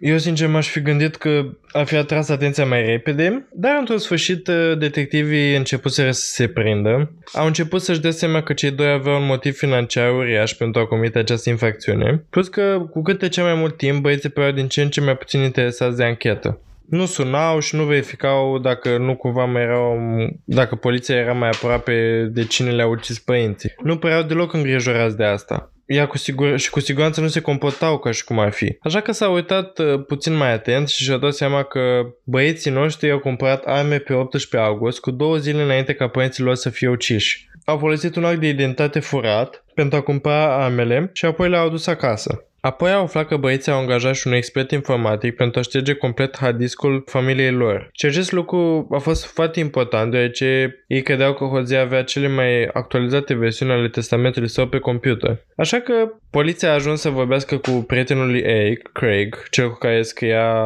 și cu care juca tenis și l-a rugat să meargă la un prânz cu Eric, să discute cu el și acesta a făcut-o. Era 17 noiembrie, l-a rugat să meargă la prânz și au făcut-o ca în mod normal, dar dar Eric părea foarte nervos și foarte anxios. Craig l-a întrebat ce s-a întâmplat, de ce se... Și în cele din urmă, Eric i-a mătoisit totul lui Craig. Avea cu adevărat încredere în acesta. Și a spus cum că era planul lui Lyle să meargă să-și împuște tatăl, cum el a fost însărcinat să-și împuște mama. El a explicat uh, totuși că nu a putut să o facă și că nu a putut să-și împuște mama, de fapt. Așa că a făcut-o până la urmă Lyle. Deci, practic, uh, și-a mătoisit uh, crima față de Craig. Dar, din păcate, nu avea un dispozitiv de înregistrare pentru, acest, uh, pentru această ocazie. Așa că ce au făcut oamenii mei? L-au rugat pe Craig să meargă din nou cu Eric și să îi stoarcă mătoisirea, de data aceasta având cu el și uh, un dispozitiv de înregistrat, un microfon. Craig l-a întrebat din nou cum și-au ucis părinții, dar de data asta Eric a negat totul și a spus că nu au făcut-o ei. I-a explicat că nu ar fi trebuit să-i spună niciodată asta lui Craig și că a inventat totul, iar Lyle nu a ucis niciodată pe nimeni. Atunci, văzând că Craig era o pistă moartă, au început să vorbească cu terapeutul familiei. Kitty era și ea în terapie și se pare că Kitty a spus de fapt terapeutului ei că era frică de fiii ei, ea crezând că sunt sociopați. A spus că era atât de frică de ei încât se încuia noaptea în dormitorul ei. Iar după ce a avut loc crima, Eric a continuat să-și vadă terapeut, Dr. Ozil, și, potrivit uh, doctorului, în această perioadă, stresul și anxietatea au avut cu adevărat un impact asupra lui Eric. Avea ulce gastric din cauza stresului. În timpul uneia dintre sesiunile lor au ajuns doar să se plimbe într-un parc, având o discuție foarte obișnuită, apoi s-au întors la biroul doctorului Ozil, iar când au ajuns acolo, Eric s-a rezemat de un parcometru și a spus dezvoltură, eu am făcut-o. Dr. Ozil a fost șocat și l-a adus în biroul lui și l-a pus să explice toată povestea. Aici Eric a explicat că după ce și-au ucis părinții, s-au schimbat în haine curate și au aruncat puștile la marginea unui drum, s-a dus la cinema să ia un bilet ca alibi pentru noapte uh, Dr. Ozil uh, i-a spus să sune pe Lyle și să pune să se întâlnească toți trei la birou Și așa a făcut. La el habar nu avea că ei tocmai îi mătuisise doctorului, to- uh, psihoterapeutului Toto. Așa că a venit și l-a întâlnit acolo și credea că doar urma să vorbească cu ei, să-i antreneze, să fie acolo pentru ei. Dar uh, el în secret urma să înregistreze această sesiune. Și în același timp și amanta lui din același timp uh, a stat cu urechea afară să asculte în caz că ceva lua, ceva merge greșit în timp ce aceștia discutau. Ținând cont cât de violenți puteau fi Lyle și Eric. Când Lyle a aflat că Eric a mătuisit totul doctorului, a fost foarte supărat. Acest lucru nu făcea parte din plan, ei trebuiau să scape uh, nevinovați. La un moment dat a ajuns să-l amențe că, să amențe că îl va ucide pe doctorul Zil dacă spunea cuiva, iar acesta în loc să meargă imediat la poliție după ședință, ce a făcut? A continuat să facă ședințe cu frații încă ceva timp. A continuat să aibă mai multe sesiuni cu ei și le-a înregistrat pe toate. Și ei au început să vorbească despre crime și mai detaliat. Doctorul Ozil a păsat toate aceste informații până în ziua în care amanta lui a mers de fapt ea la poliție și le-a dat informațiile. Și a spus că a făcut asta pentru că doctorul Ozil era abuziv cu ea și a vrut să se răzbune pe ea. Așa se duce o răzbunare adevărată. Mă, mă întreb, doctorul Zil a fost uh, condamnat sau a fost uh, pedepsit pentru complice? Ca și complice? Um, am impresia că i s-a scos dreptul de liberă practică. Practic a fost dat afară din... Așa, dar aici intrăm în discuția pe care o să vreau să o avem la sfârșit.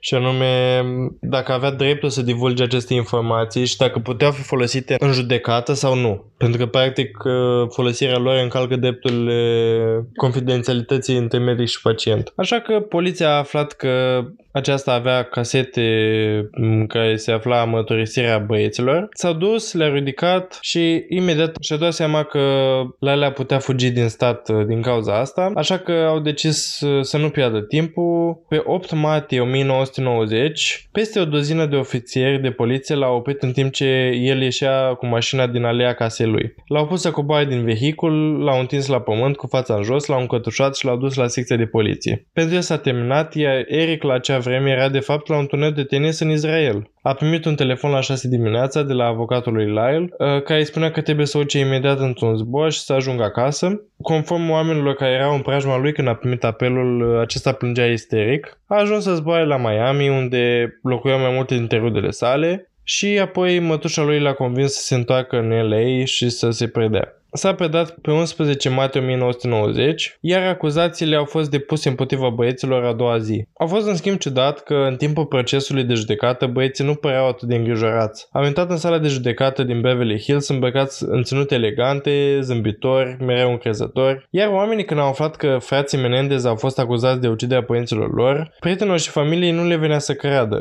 Unii din membrii familiei lor i-au susținut până la final. Se așezau în primul rând la proces, antrenorul lor de tenis s-a așezat și el în primul rând și iubita lui Eric, chiar și bunica lor a stat în primul rând. Toți au crezut întotdeauna că băieții sunt nevinovați. Băieții au fost întrebați uh, cum pledează, aceștia au spus că uh, pledează nevinovat, așa că apărarea și acuzarea au petrecut mult timp argumentând dacă casetele pe care le înregistrase Dr. Ozil ar putea fi sau nu admisibile în instanță. E corect pentru că sunt criminali să facă asta sau cade sub confidențialitatea medic-pacient? Curtea Supremă din California a luat de fapt decizia că două dintre cele trei casete puteau fi folosite în instanță și una dintre aceste casete avea mărturisirea lui Lyle pe ea. Ei au stabilit că, deoarece Lyle a amenințat viața doctorului Ozil, acesta își pierdea dreptul la confidențialitate la confidențialitate între medic și pacient pentru că era o situație de viață și moarte. Așa că în iulie 1993 s-a anunțat pentru prima dată că Eric și Lyle și-au ucis părinții în autoapărare după o viață întreagă de abuz psihologic, fizic și sexual din mâna tatălui lor și că și-au ucis mama la fel pentru că a permis să, ca aceasta să se întâmple. Există dovezi că el era frică și se afla un pericol iminent de moarte sau de vătămare corporală gravă din cauza părinților lor. Iar când aceste detalii au apărut, mass media a luat o razna. Erau foarte multe opinii. Multe oameni le-a părut rău pentru băieți și au crezut. Mulți oameni au crezut că este doar o strategie de a, a, apărării. Așa că procesul a început 10 zile mai târziu, pe 20 iulie 1993. I-au uh, judecat pe amândoi separat bineînțeles cu două echipe diferite ale apărării, două jurii diferite, ca să fie totuși mai confuz, uh, au făcut procesul în același timp. Deci au împățit sala în jumate, practic își judecau pe amândoi diferit, dar cu două jurii diferite și cu două uh, echipe ale apărării diferite. Deci mi s-a părut foarte ciudat. Da, și nici nu mi se pare corect, adică cred că ar fi trebuit să-i judece pe amândoi separat, pentru că amândoi au comis fiecare fapte diferite. Unul a comis ucidere din culpă cu premeditare și unul a fost complice la uciderea din culpă cu premeditare. Adică, clar, pedepsele, în primul rând, ar trebui să fie diferite în cazul ăsta.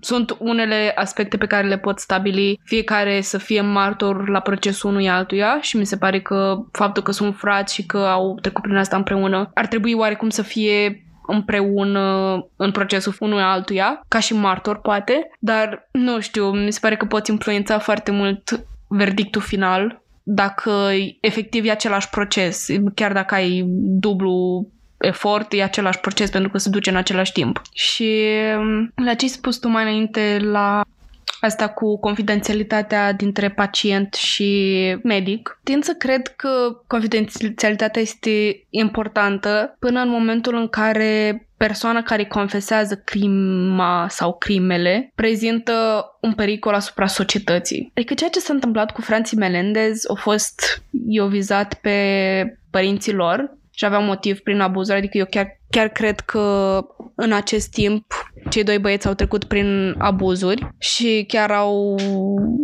au mai fost oameni mai deștepți ca mine care au cercetat cazul și au dovedit faptul că, într-adevăr, prezintă cazul perfect de abuz în familie. Și cred că s-ar fi gândit în viața lor să omoare alte persoane sau să facă rău altor persoane în felul în care au vizat părinții lor. Și nu, nu cred că ar fi trebuit nu cred că ar fi trebuit să fi fost spartă această confidențialitate până în momentul în care medicul și-ar fi dat seama că viața altor persoane ar fi fost puse la risc. Spre exemplu, în cazul un, unui criminal în serie, dacă afli că a omorât mai mult de două persoane și deja își face un tipar și știi să depisteze asta la timp, ă, clar, în mod evident, viața mai multor persoane este la risc și ar trebui alertate ordinele de forță. Nu știu ce să zic în momentul în care ce e mai important, drept nu știu ce să zic, dar tind să cred că am fi putut ajunge la frații Menendez fără să fie spartă această confidențialitate și probabil am fi ajuns la un alt deznodământ, I guess. Da, ideea e că ei, după cum am mai zis, au argumentat faptul că medicul s-a temut pentru viața lui pentru că ei l-au amenințat în acel moment. Dar ideea este că în primul rând, nu el a, a dat acele casete pentru că s-a temut de viața lui, ci amanta lui că s-a supărat pe el și să se răzbune. Deci, practic, nu a fost un act imediat de, de a-i da la poliție pentru că a fost violent față de el, ci, practic, a fost uh, pur și simplu un act premeditat din al forțelor legii ca să-i îngroape, să-i îngroape, să-i, să-i facă să-și mătuisească fapta. Pentru că nu avea altă dovadă. Nicio absolut altă dovadă. Da, dar cred că, în primul rând, medicul a stricat uh, relația de confidențialitate pentru că a pus-o pe amanta lui să asculte la ușă. A spus, băi, uite, vezi, vino și ascultă la ușă.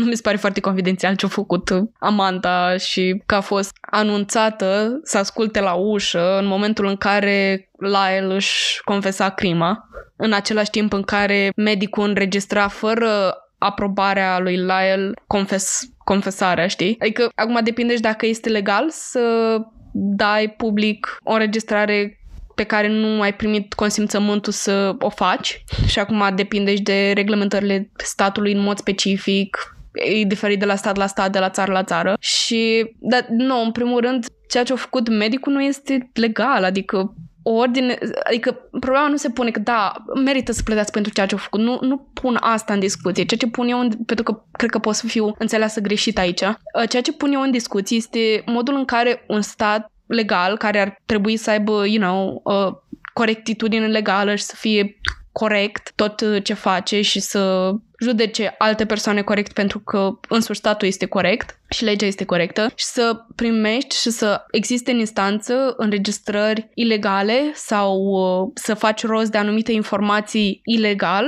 cred că deja nu vorbesc ilegal, mi se pare că aici se duce adevărata dezbatere. Adică ce autoritate legală are autori- men- menține autoritatea când face rost de dovezi ilegale. Și da, cred că sunt ok anumite ponturi, dar uh, nu știu ce să zic, nu cred că ar trebui neapărat judecați după acele înregistrări, pentru că creează un precedent, pentru că o să vorbim și despre cazuri în care oamenii au fost condamnați pentru fapte pe care nu le-au făcut, dar pentru un motiv sau un altul au spus într-o înregistrare făcută ilegal că da, ei au făcut-o, deși nu au făcut-o, au făcut-o dintr-un gest oarecum de grandomanie sau orice altceva, știi? Da, sincer și mie mi se pare că ar fi putut ajunge la același deznodământ uh, mult mai elegant și mult mai corect. Procesul, în schimb, uh, a fost o senzație. Au existat foarte mulți oameni care îi credeau vin- nevinovați și mulți care îi credeau că erau vinovați. Prietenul lui uh, Eric Craig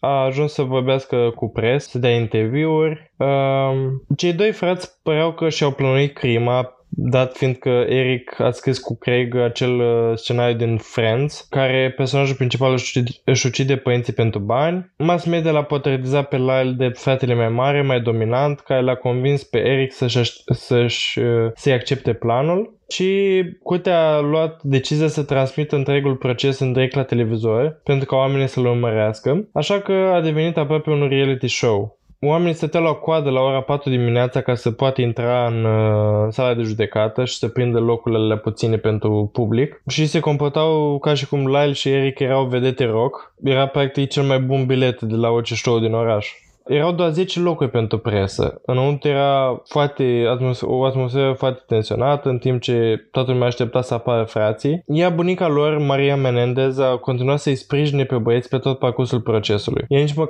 ea nu credea niciodată că băieții și-ar fi ucis părinții. Așa că atunci când Eric și Laila au intrat în sala de judecată pentru prima lor zi de proces, zâmbetele lor dispăruseră și păreau obosite, păreau epuizați, păreau slăbiți, foarte palizi și deprimați stăteau acolo uitându-se în gol în față, conform persoanele care erau acolo. Le era foarte greu în închisoare, pentru că în acest timp au stat închiși alți prizonieri îi urau și trebuiau să plătească pentru protecție în închisoare, așa că ei chiar sperau să, cu adevărat că vor fi găsiți nevinovați. Acuzarea a susținut că Eric Schleier și-a ucis părinții pentru a obține câștiguri financiare și că ar trebui să primească pedeapsa cu moarte. Apărarea căuta să demonstreze că au fost abuzați, că sunt în pericol și că au fost nevoiți să-și omoare părinții, iar dacă nu, părinții ar fi putut să-i ucide la rândul lor. Avocatul lui Eric a fost Leslie Abramson, un avocat bine cunoscut împotriva pedepsei cu moartea, s-a ocupat de multe dosare penale importante era cunoscută pentru faptul că era foarte dură, un fel de forță de, de temut în sala de judecată, dărâma oamenii până când plângea pe tribuna martorilor. Acum, mulți oameni cred că Leslie i-a îmbrăcat intenționat pe băieți într-un mod specific pentru a-i face să pară mai tineri. În loc de costume, putau plovere colorate, ea a susținut că deși băieții păreau că au o viață perfectă în exterior, cu adevărat viața lor de acasă era un iad absolut. Ea a susținut că au fost traumatizați de toate abuzurile, inclusiv de abuzul sexual pe care au primit constant de la tatăl lor, iar aceștia doi au deschis totul în instanță. A fost foarte grafic și șocant. Ea a explicat că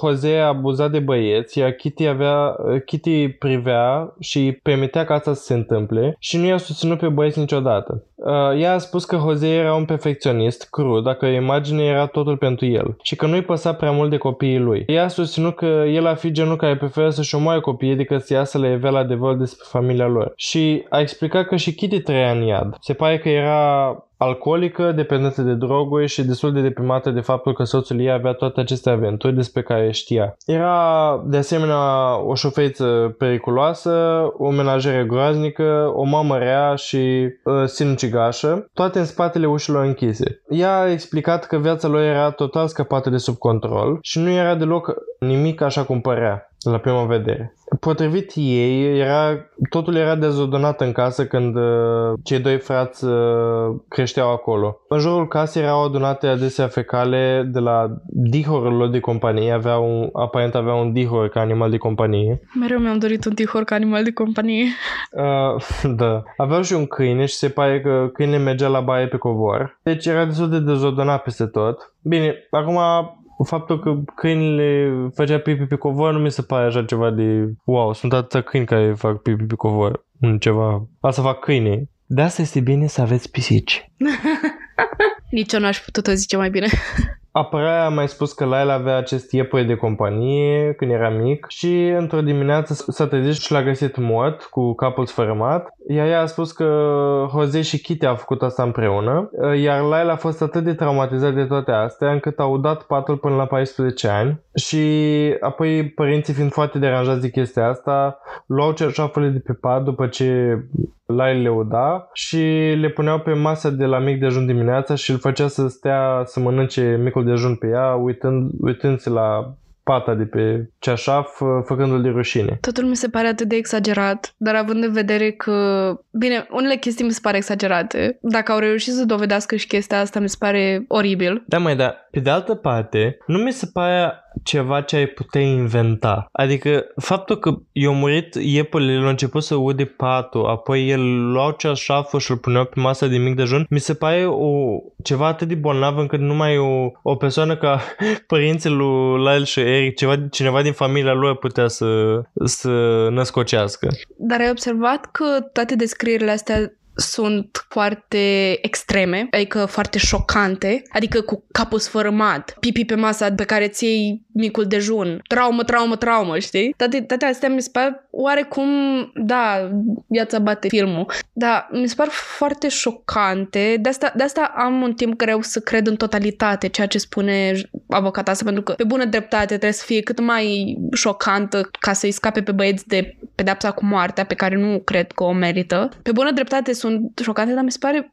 că sunt puțin cam prea șocante. Ei, bineînțeles că ca orice echipa apărare a încercat să accentueze lucrurile care erau care îi sprijineau pe băieți. Normal că capul iepului era sfărmat și acesta a udat patul până la bătrânețe din cauza acelui iepuri. Și că așa le stăteau două săptămâni pe masă și își lua mic de zonă fiecare zi pe ele. Deci probabil a fost un singur eveniment uh, solitar. Dar și ăla e destul de traumatizant, dacă mă întreb pe mine. Nu sunt de acord, sunt de acord. Totul este exagerat așa cum este și în echipa acuzării. Tot că băieții sunt niște monștri care tot a fost din vina lor și nimic nu i-a fi făcut să ajungă criminalii care au devenit. Da, adică mi se pare din ambele părți un caz destul de complicat și la urma urmei cred că intervine cât de mult empatizezi tu ca om și dacă o iei strict pragmatic, modul în care a decurs crima a fost monstruoasă, dar în același timp foarte emoțională. Adică să împuști o persoană, un părinte de zeci de ori, mi se pare că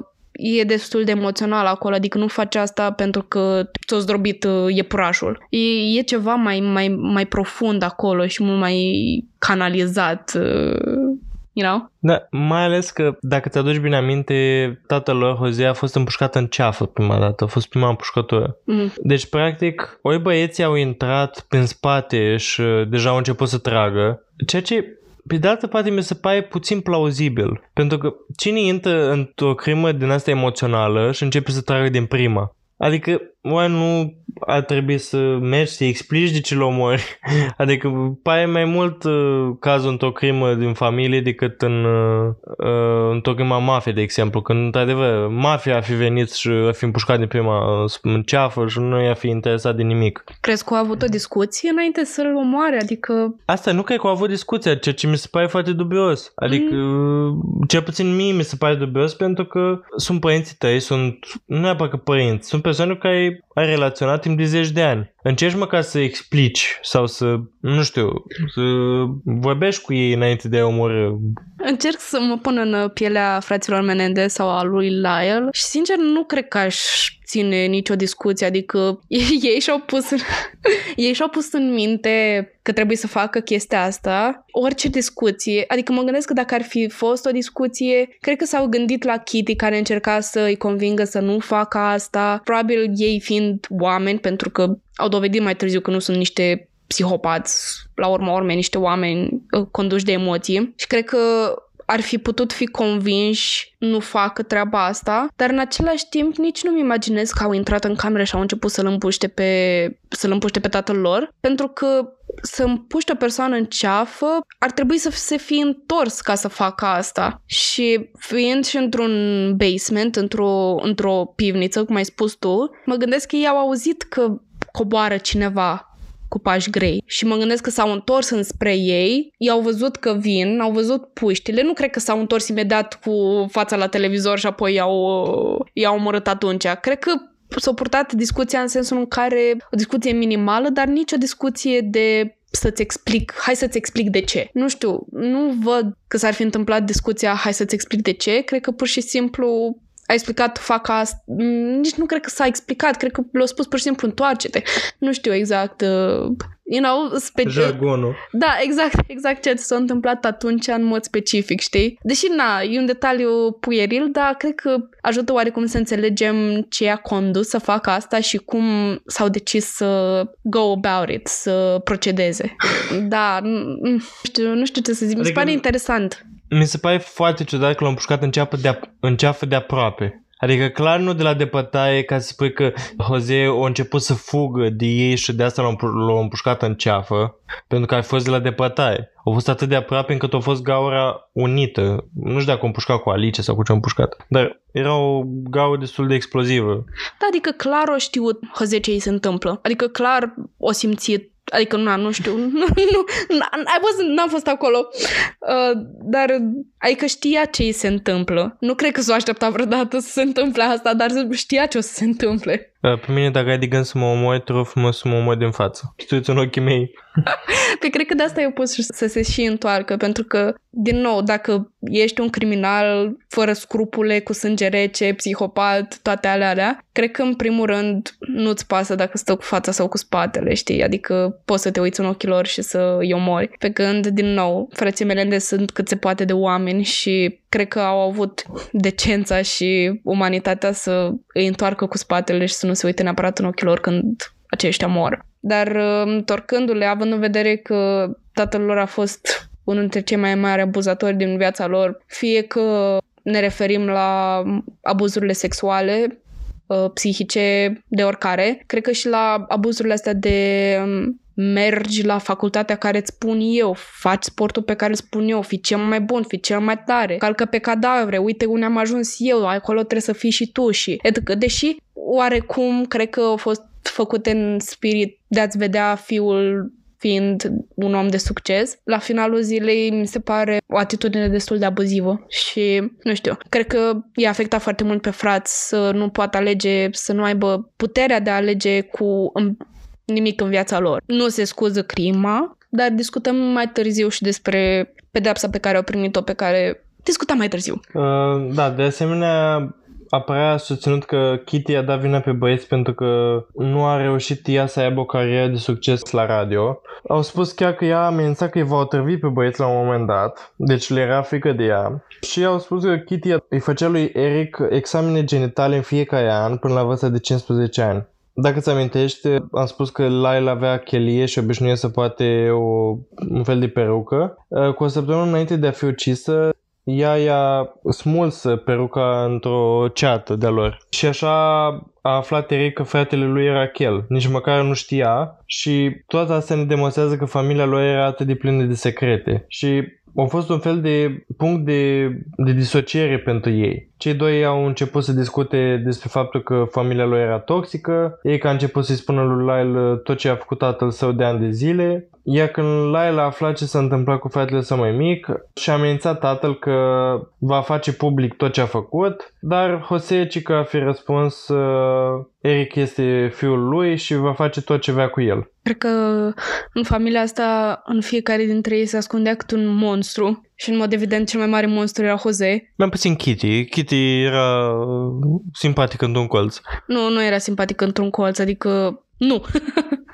Adică, bine, nu aș fi omorât-o pentru că, din nou, trăia într-o familie în care, în mod evident, puterea era la bărbat și era strict, în- era clar într-o relație destul de abuzivă și adică nu mi se pare că era fericită, și, dar știa despre abuzurile soțului ei aplicate pe fii și mi se pare că, cel puțin pentru uh, Lyle și fratele său, a fost destul de distrugător mental să știe că figura maternă, că mama lor, propria lor mamă, știa despre toate lucrurile astea și vorba ta a stat într-un colț drăguță și nu a spus nimic. Și asta este monstru care a ajuns să o distrugă pe Kitty și din nou cu frustrările ei că cariera nu a mers, nu a decurs cum și-a dorit ea și așa mai departe, a construit acest uh, monstru care s-a revărsat pe copiii ei și copiii ei au creat fiecare în el câte propriile lor frustrări și propriilor, propriile lor moanstre uh, și care în final s-au dezlănțuit în cel mai urât mod posibil, ceea ce dovedește traumele generaționale și legacy-ul pe care îl lăsăm noi în urmă prin copiii noștri și nu cred că există suficient accent pe chestia asta că totul este doar un, o reacție în domino și cazul ăsta stă martor, martor acestui fapt. Da, cum era de așteptat în uh, proces, uh, frații au fost uh, lăsați să depună măturie unul pentru altul la procesele lor. Și au fost destul de crucial acest fapt pentru că ei au dat descrieri foarte grafice despre toate abuzurile sexuale pe care le înduraseră amândoi și despre modul în care tatăl lor îi violase și folosise obiecte sexuale asupra lor și au povestit toate acestea pe stand în fața tuturor celor din instanță și de multe ori plângeau istei pe parcursul interviurilor lor și în același timp uh, mass media a început să-și pierdă încrederea în ei și a început să apară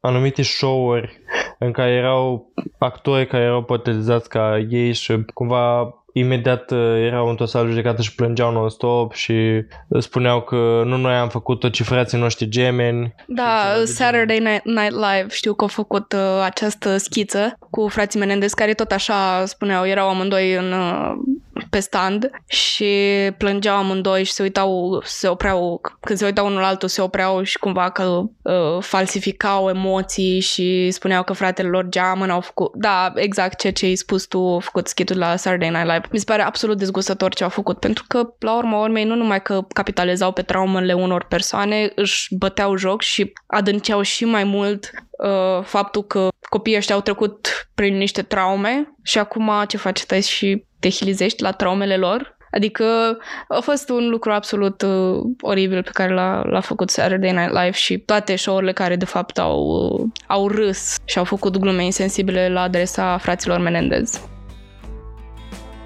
Asculți Crime, Pisici și Cafea, un podcast de true crime tradus direct din limba pisicească. Pentru mai multe informații, cât și pentru și mai multe surprize, te așteptăm pe Instagram la crime.și.pisici să continuăm discuția acolo.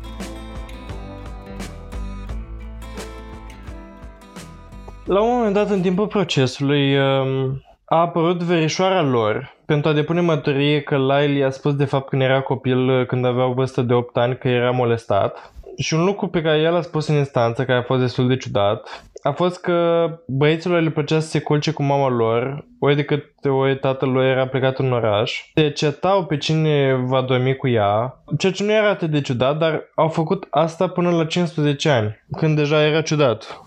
Adică aproape majori. Mai aveau 2-3 ani și... Bine, la noi erau majori, la ei America.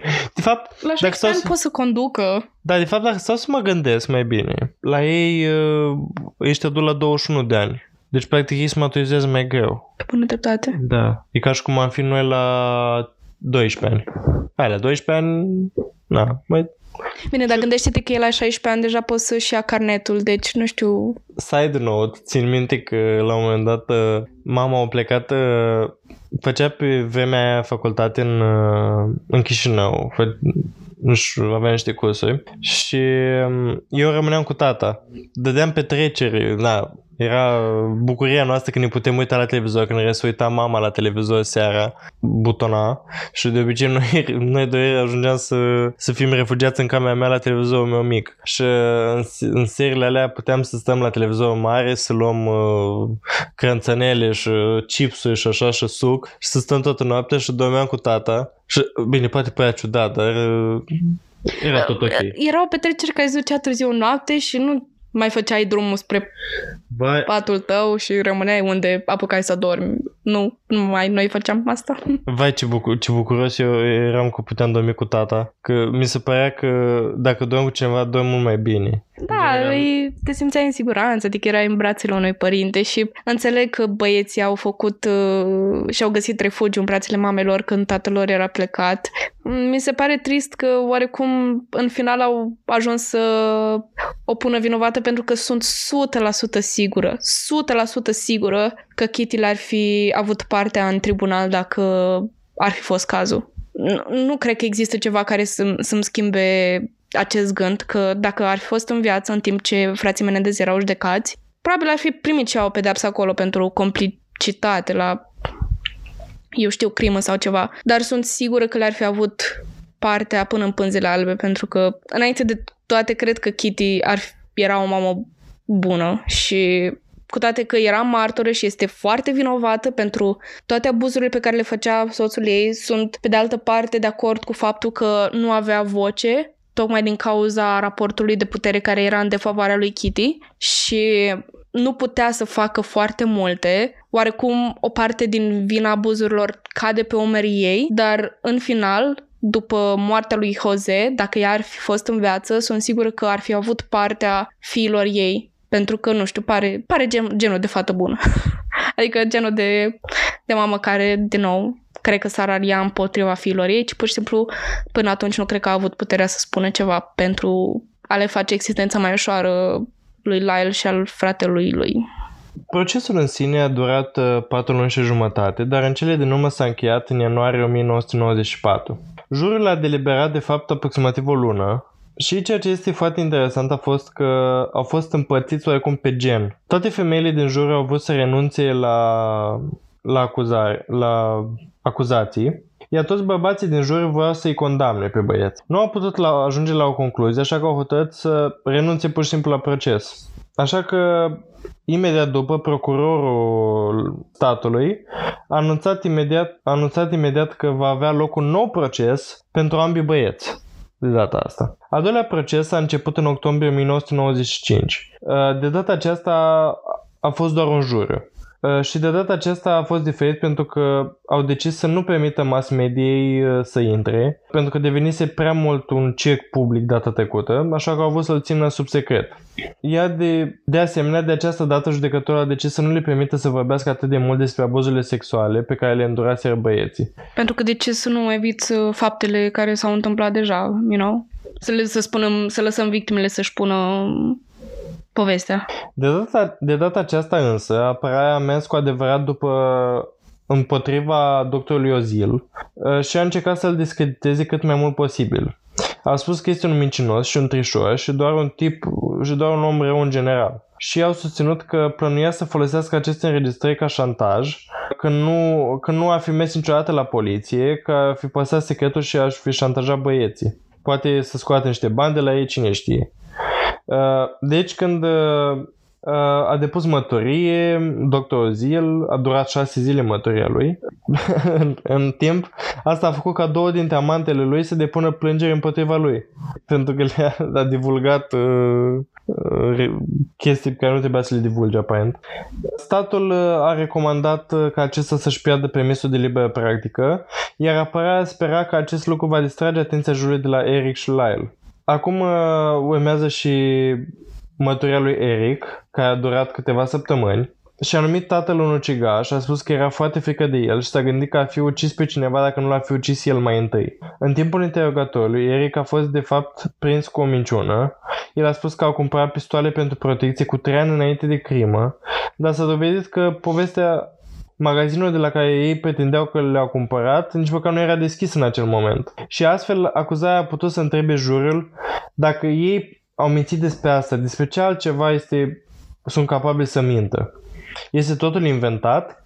Totuși, uh, principalul lucru care a fost diferit la acest proces a fost că Lyle nu a depus mărturie, ceea ce a fost o mișcare interesantă. De data aceasta, jurul a deliberat timp de aproape 3 săptămâni și au ajuns să găsească pe Eric și Lyle vinovați de două de două capete de crime de gradul 1 și conspirație pentru a comite crimă. Uh, și înainte de a fi condamnat, a decis că vor să-și spună cuvântul să, că vor să spun un cuvânt public și au avut un interviu cu Barbara Walters. Uh, și acesta este un interviu cu adevărat celebru, probabil mulți dintre voi îl știți. Este foarte interesant, uh, este pe YouTube, mi se pare wow. Do you think the media has portrayed you fairly? I, I don't know if anyone can be portrayed fairly in the media who they are. Well, let me say it. There are people, a great number of people, who think that you two are spoiled brats, that you are evil, that you are monsters. What do you say to them? That's not who I am, but I can't defend that. I would be surprised if anybody that was present at that trial and saw the whole thing rather than snippets on the news uh, would feel that. Măi, nu mi se pare că sunt niște monștri feroce. Niște băiței care au fost abuzați și care nu au reușit să se descurce cu their anger, cu sentimentele lor foarte puternice, care nu au avut parte de terapie la timp, nu au avut parte de părinți ca lumea și asta s-a întâmplat. Adică nu sunt monștri oribili. Sunt niște produse care au ajuns să fie așa din cauza mediului în care au crescut. Și, și cam asta e toată povestea. În final, cam la asta se rezumă. Da, ideea e că jurul a ajuns să decide că nu va merge mai departe cu pedeapsa cu moartea, Bine. Uh, deoarece Eric și Lyle nu aveau antecedente de violență, dar au respins complet ideea că acest lucru a fost făcut în vreun fel de autopărare sau că băieții fost, ar fi fost abuzați. Frații Menendez au- au fost condamnați la închisoare pe viață, fără posibilitate de eliberare condiționată, pe 2 iulie 1996. Este unul dintre cele mai controversate verdicte din toate timpurile. Acest lucru este foarte dezbătut până astăzi. Aș putea spune că majoritatea oamenilor sunt de partea fraților Menendez. Bine, de partea fraților Menendez atâta cât să-ți dai seama că pedepsa cu viață, pe viață nu e is not the way to go. Adică dau exemplul, uite, a per, tipei care o furat-o pe Elizabeth Smart. Ea au primit doar câți ani? 10 ani maxim și a fost eliberată mai devreme. A fost complice first hand la niște abuzuri care probabil mai devreme sau mai târziu ar fi dus la moartea lui Elizabeth. Dar ok, hai să zicem că, că în cazul ei, lu- în cazul Wandei, nu era vorba despre o crimă. Hai să ne uităm la Casey Anthony. Cred că mi se pare cel mai bun exemplu. O persoană care nu i-a făcut nimic rău, copilul ei, a omorât-o și oarecum încă e în libertate, fără să fi plătit un an sau câtuși de puțin pe crima pe care a produs, allegedly, pentru că for legal reasons trebuie să, dacă nu a fost dovedit în instanță, probabil it's not true. Toate, toate indiciile sunt o incriminează foarte mult pe Casey Anthony și încă merge liberă pe pământ și nu știu, nu știu cât m-aș baza pe antecedentele de violență, cât m-aș baza pe faptul că nu cred că ar face vreun rău altor persoane frații Menendez. Pentru că, în mod clar, era, a fost o crimă dusă din ură și din răbufnirea anilor de abuz. Adică, nu știu, eu pur și simplu chiar cred chestia asta că au trecut prin abuzuri. Poate nu atât de dramatic cum spunea avocata lor, care, din nou, o femeie care știe, știe tacticile de PR foarte bine, dar, you know, trebuie să te gândești la asta și, nu știu, empatizezi mai mult cu ei pentru că chiar au, n-a fost vina lor ce li s-a întâmplat și ar, tre- ar trebui să fie pedepsiți, dar nu știu, poate nu cu închisoarea pe viață. Și mai ales cu moartea, adică mi se mi s-ar fi aberant să fi fost uh, pedepsiți cu pedepsa capitală. Da, pe 10 septembrie 1996, aceștia și-au făcut cu mâna unul altuia din curtea închisorii, pentru că au fost separați și trimis în închisori separate. Asta a fost ultima dată când s-au văzut uh, timp de zeci de ani, ceea ce a fost foarte, foarte greu pentru ei. Uh, erau extrem de apropiați și sunt în continuare uh, și au fost considerați uh, și prizonieri de maximă securitate, așa că au fost separați de toți ceilalți deținuți și au petrecut foarte mult timp singuri.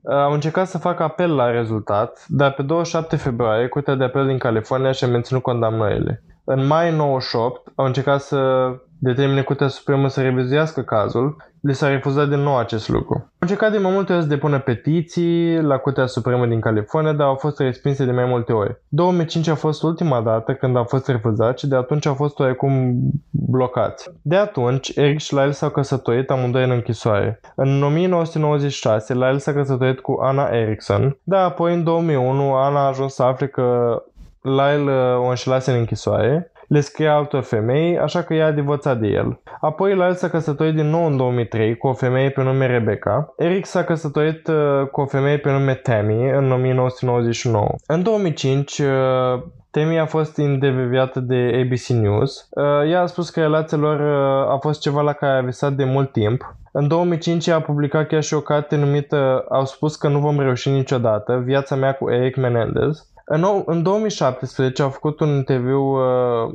cu People Magazines și au explicat că, deși se aflau în închisori separate, au rămas foarte apropiați. Chiar dacă nu se puteau vedea sau vorbi între ei, chiar comunicau prin soțiile lor. Trimiteau scrisori înainte și înapoi, jucau chiar șah prin soțiile lor, prin scrisori. Dar în cele din urmă s-au văzut din nou în februarie 2018, când Lyle a fost transferat în aceeași închisoare în care se afla fratele său. Și când au ajuns în sfârșit să se vadă unul pe altul, au trecut 22 de ani și oamenii care au fost acolo au spus că s-au îmbrățișat în tăcere timp de minute întregi. Și amândoi doar plângeau isteric și după aceea le-au permis de fapt să aibă câteva ore singuri împreună. La început au fost găzduiți în zone separate în închisoare, dar în cele din urmă i-au mutat în aceeași unitate. Așa că acum pot să petreacă timp împreună în fiecare zi, să ia masa împreună și să se plimbe și să facă mișcare împreună afară. Și mulți dintre membrii familiei lor sunt încă alături de ei până în prezent. Și sunt foarte fericiți că măcar acum sunt împreună. Unii membri ai familiei au spus chiar că sunt absolut siguri că Eric și Lyle chiar au trecut prin ani de abuz oribil din partea tatălui lor și că mama lor a lăsat asta să se întâmple.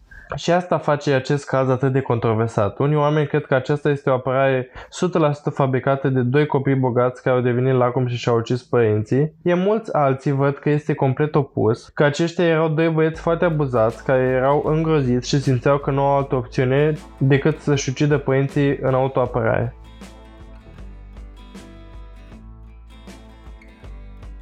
Urăsc să cad în extreme când uh, vine vorba de orice, dar uh, văd cum imaginea lor poate fi portretizată ca fiind acești uh, vileni, acești răufăcători care au fost pur și simplu lacomi și așa. Dar, nu știu, oricum erau moștenitori ai banilor, dacă la urma urmei era vorba despre asta, tatăl lor era suficient de pungălată ca să, să le ofere orice își doreau. Poate nu un Porsche, dar nu le lipsea nimic din punct de vedere material, dar au, are sens modul în care they coped, au, uh, s-au descurcat cu realitatea lor crudă și um, îmi pare rău.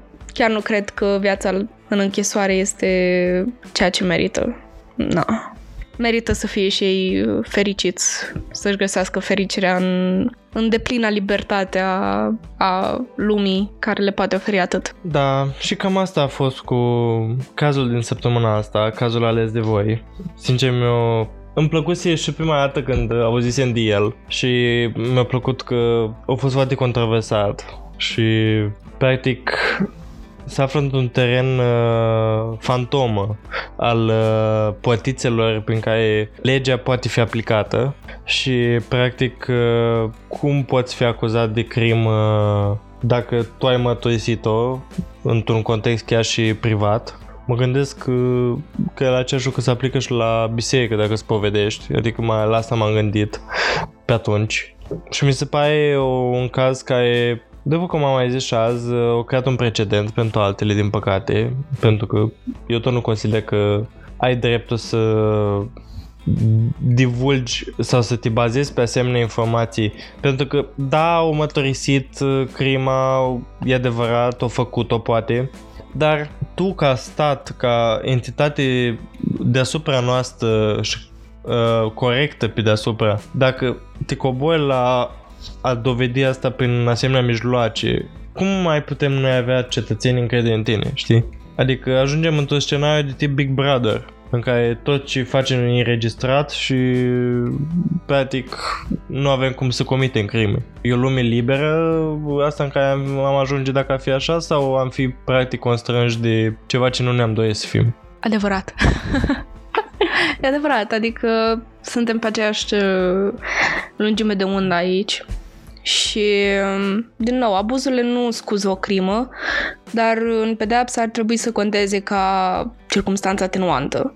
Asta cu când vorbim despre înregistrările ilegale și utilizarea acestora în instanță, Știți ce părere am și despre asta, că nu ar trebui folosite în instanță pentru că sunt procurate ilegal și consider că ar trebui să existe măcar dacă ei au făcut-o și, în fine, e adevărat că ei au făcut-o, adică oamenii au recunoscut și în instanță că au făcut asta. Uh, sunt sigur că ar fi fost și alte dovezi care se întâmplă, care le-ar fi putut găsi fără să se folosească de circumstanțe ilegale, de materiale ilegale, dar din păcate asta e viața și nu cred că se mai poate face ceva pentru frații Menendez. Din câte știu, încă sunt în viață și își trăiesc viața măcar împreună în închisoare și mi-aș dori ca într-o zi să iasă și să se bucure de viață, dar în păcate e, e tragic. Se întâmplă astfel de injust, astfel de lucruri uh, injuste alte persoane care au făcut uh, rele și mai rele uh, ajung să nu fie pedepsite și persoane care fac niște lucruri că asta ar fi singura lor uh, opțiune ajung să fie prea pedepsite. Și acum există două moduri în care poți să judece asta. Da, își merită închisoarea pe viață, dar atâta timp cât nu toate persoanele care fac crime cu premeditare primesc închisoare pe viață, adică uite OJ sau cine altcineva, Casey Anthony sau mulți alții despre care am vorbit și pe care, despre care o să mai vorbim, dacă oamenii ăștia n-au primit închisoare pe viață pentru fapte mult mai rele, decât să omori un copil, mi se pare de 1200 de euro decât să tata abuziv, dar asta depinde de persoană, poți să argumentezi asta că o viață de om e o viață de om, dar, you know, deja intru în alte chestii de dezbătut. Din perspectiva The Greater Good, sunt persoane care au făcut crime și mult mai rele și mult mai de neiertat și nu au fost deloc pedepsite și băieții ăștia doi care în mod evident au, f- au trecut prin astfel de abuzuri și din lipsă de alte opțiuni au ajuns să fie pedepsiți pe viață și să le fie libertatea luată și în continuare și mai mult. Și măcar nu e o închisoare din aia drăguță în care vrea să fie, adică cum ziceam în episoadele trecute, cum sunt uh, închisorile suedeze, în care simți că trăiești într-o comunitate chiar dacă ești într-o închisoare. Dar da, multe de discutat pe tema asta și abia așteptăm să vedem ce aveți voi de spus. Dacă sunteți de acord cu noi și pedepsa lor a fost mult prea aprigă, sau dacă voi considerați că sunt aceste obrăznicături care s-au răzvârtit în potriva părinților lor pentru a avea parte de, eu știu, mai mulți bani și de trei Rolexuri dar uh, și un Porsche. Așteptăm, vă așteptăm pe Instagram la crime.și.pisici să vă aflăm uh, ai voștri doi cenți. pe săptămâna viitoare. Pa! Pa! Acest podcast a fost înregistrat sub atenta îndrumarea gazelor noastre, pric și câlți. Nimic din toate astea nu ar fi fost posibil fără prezența lor.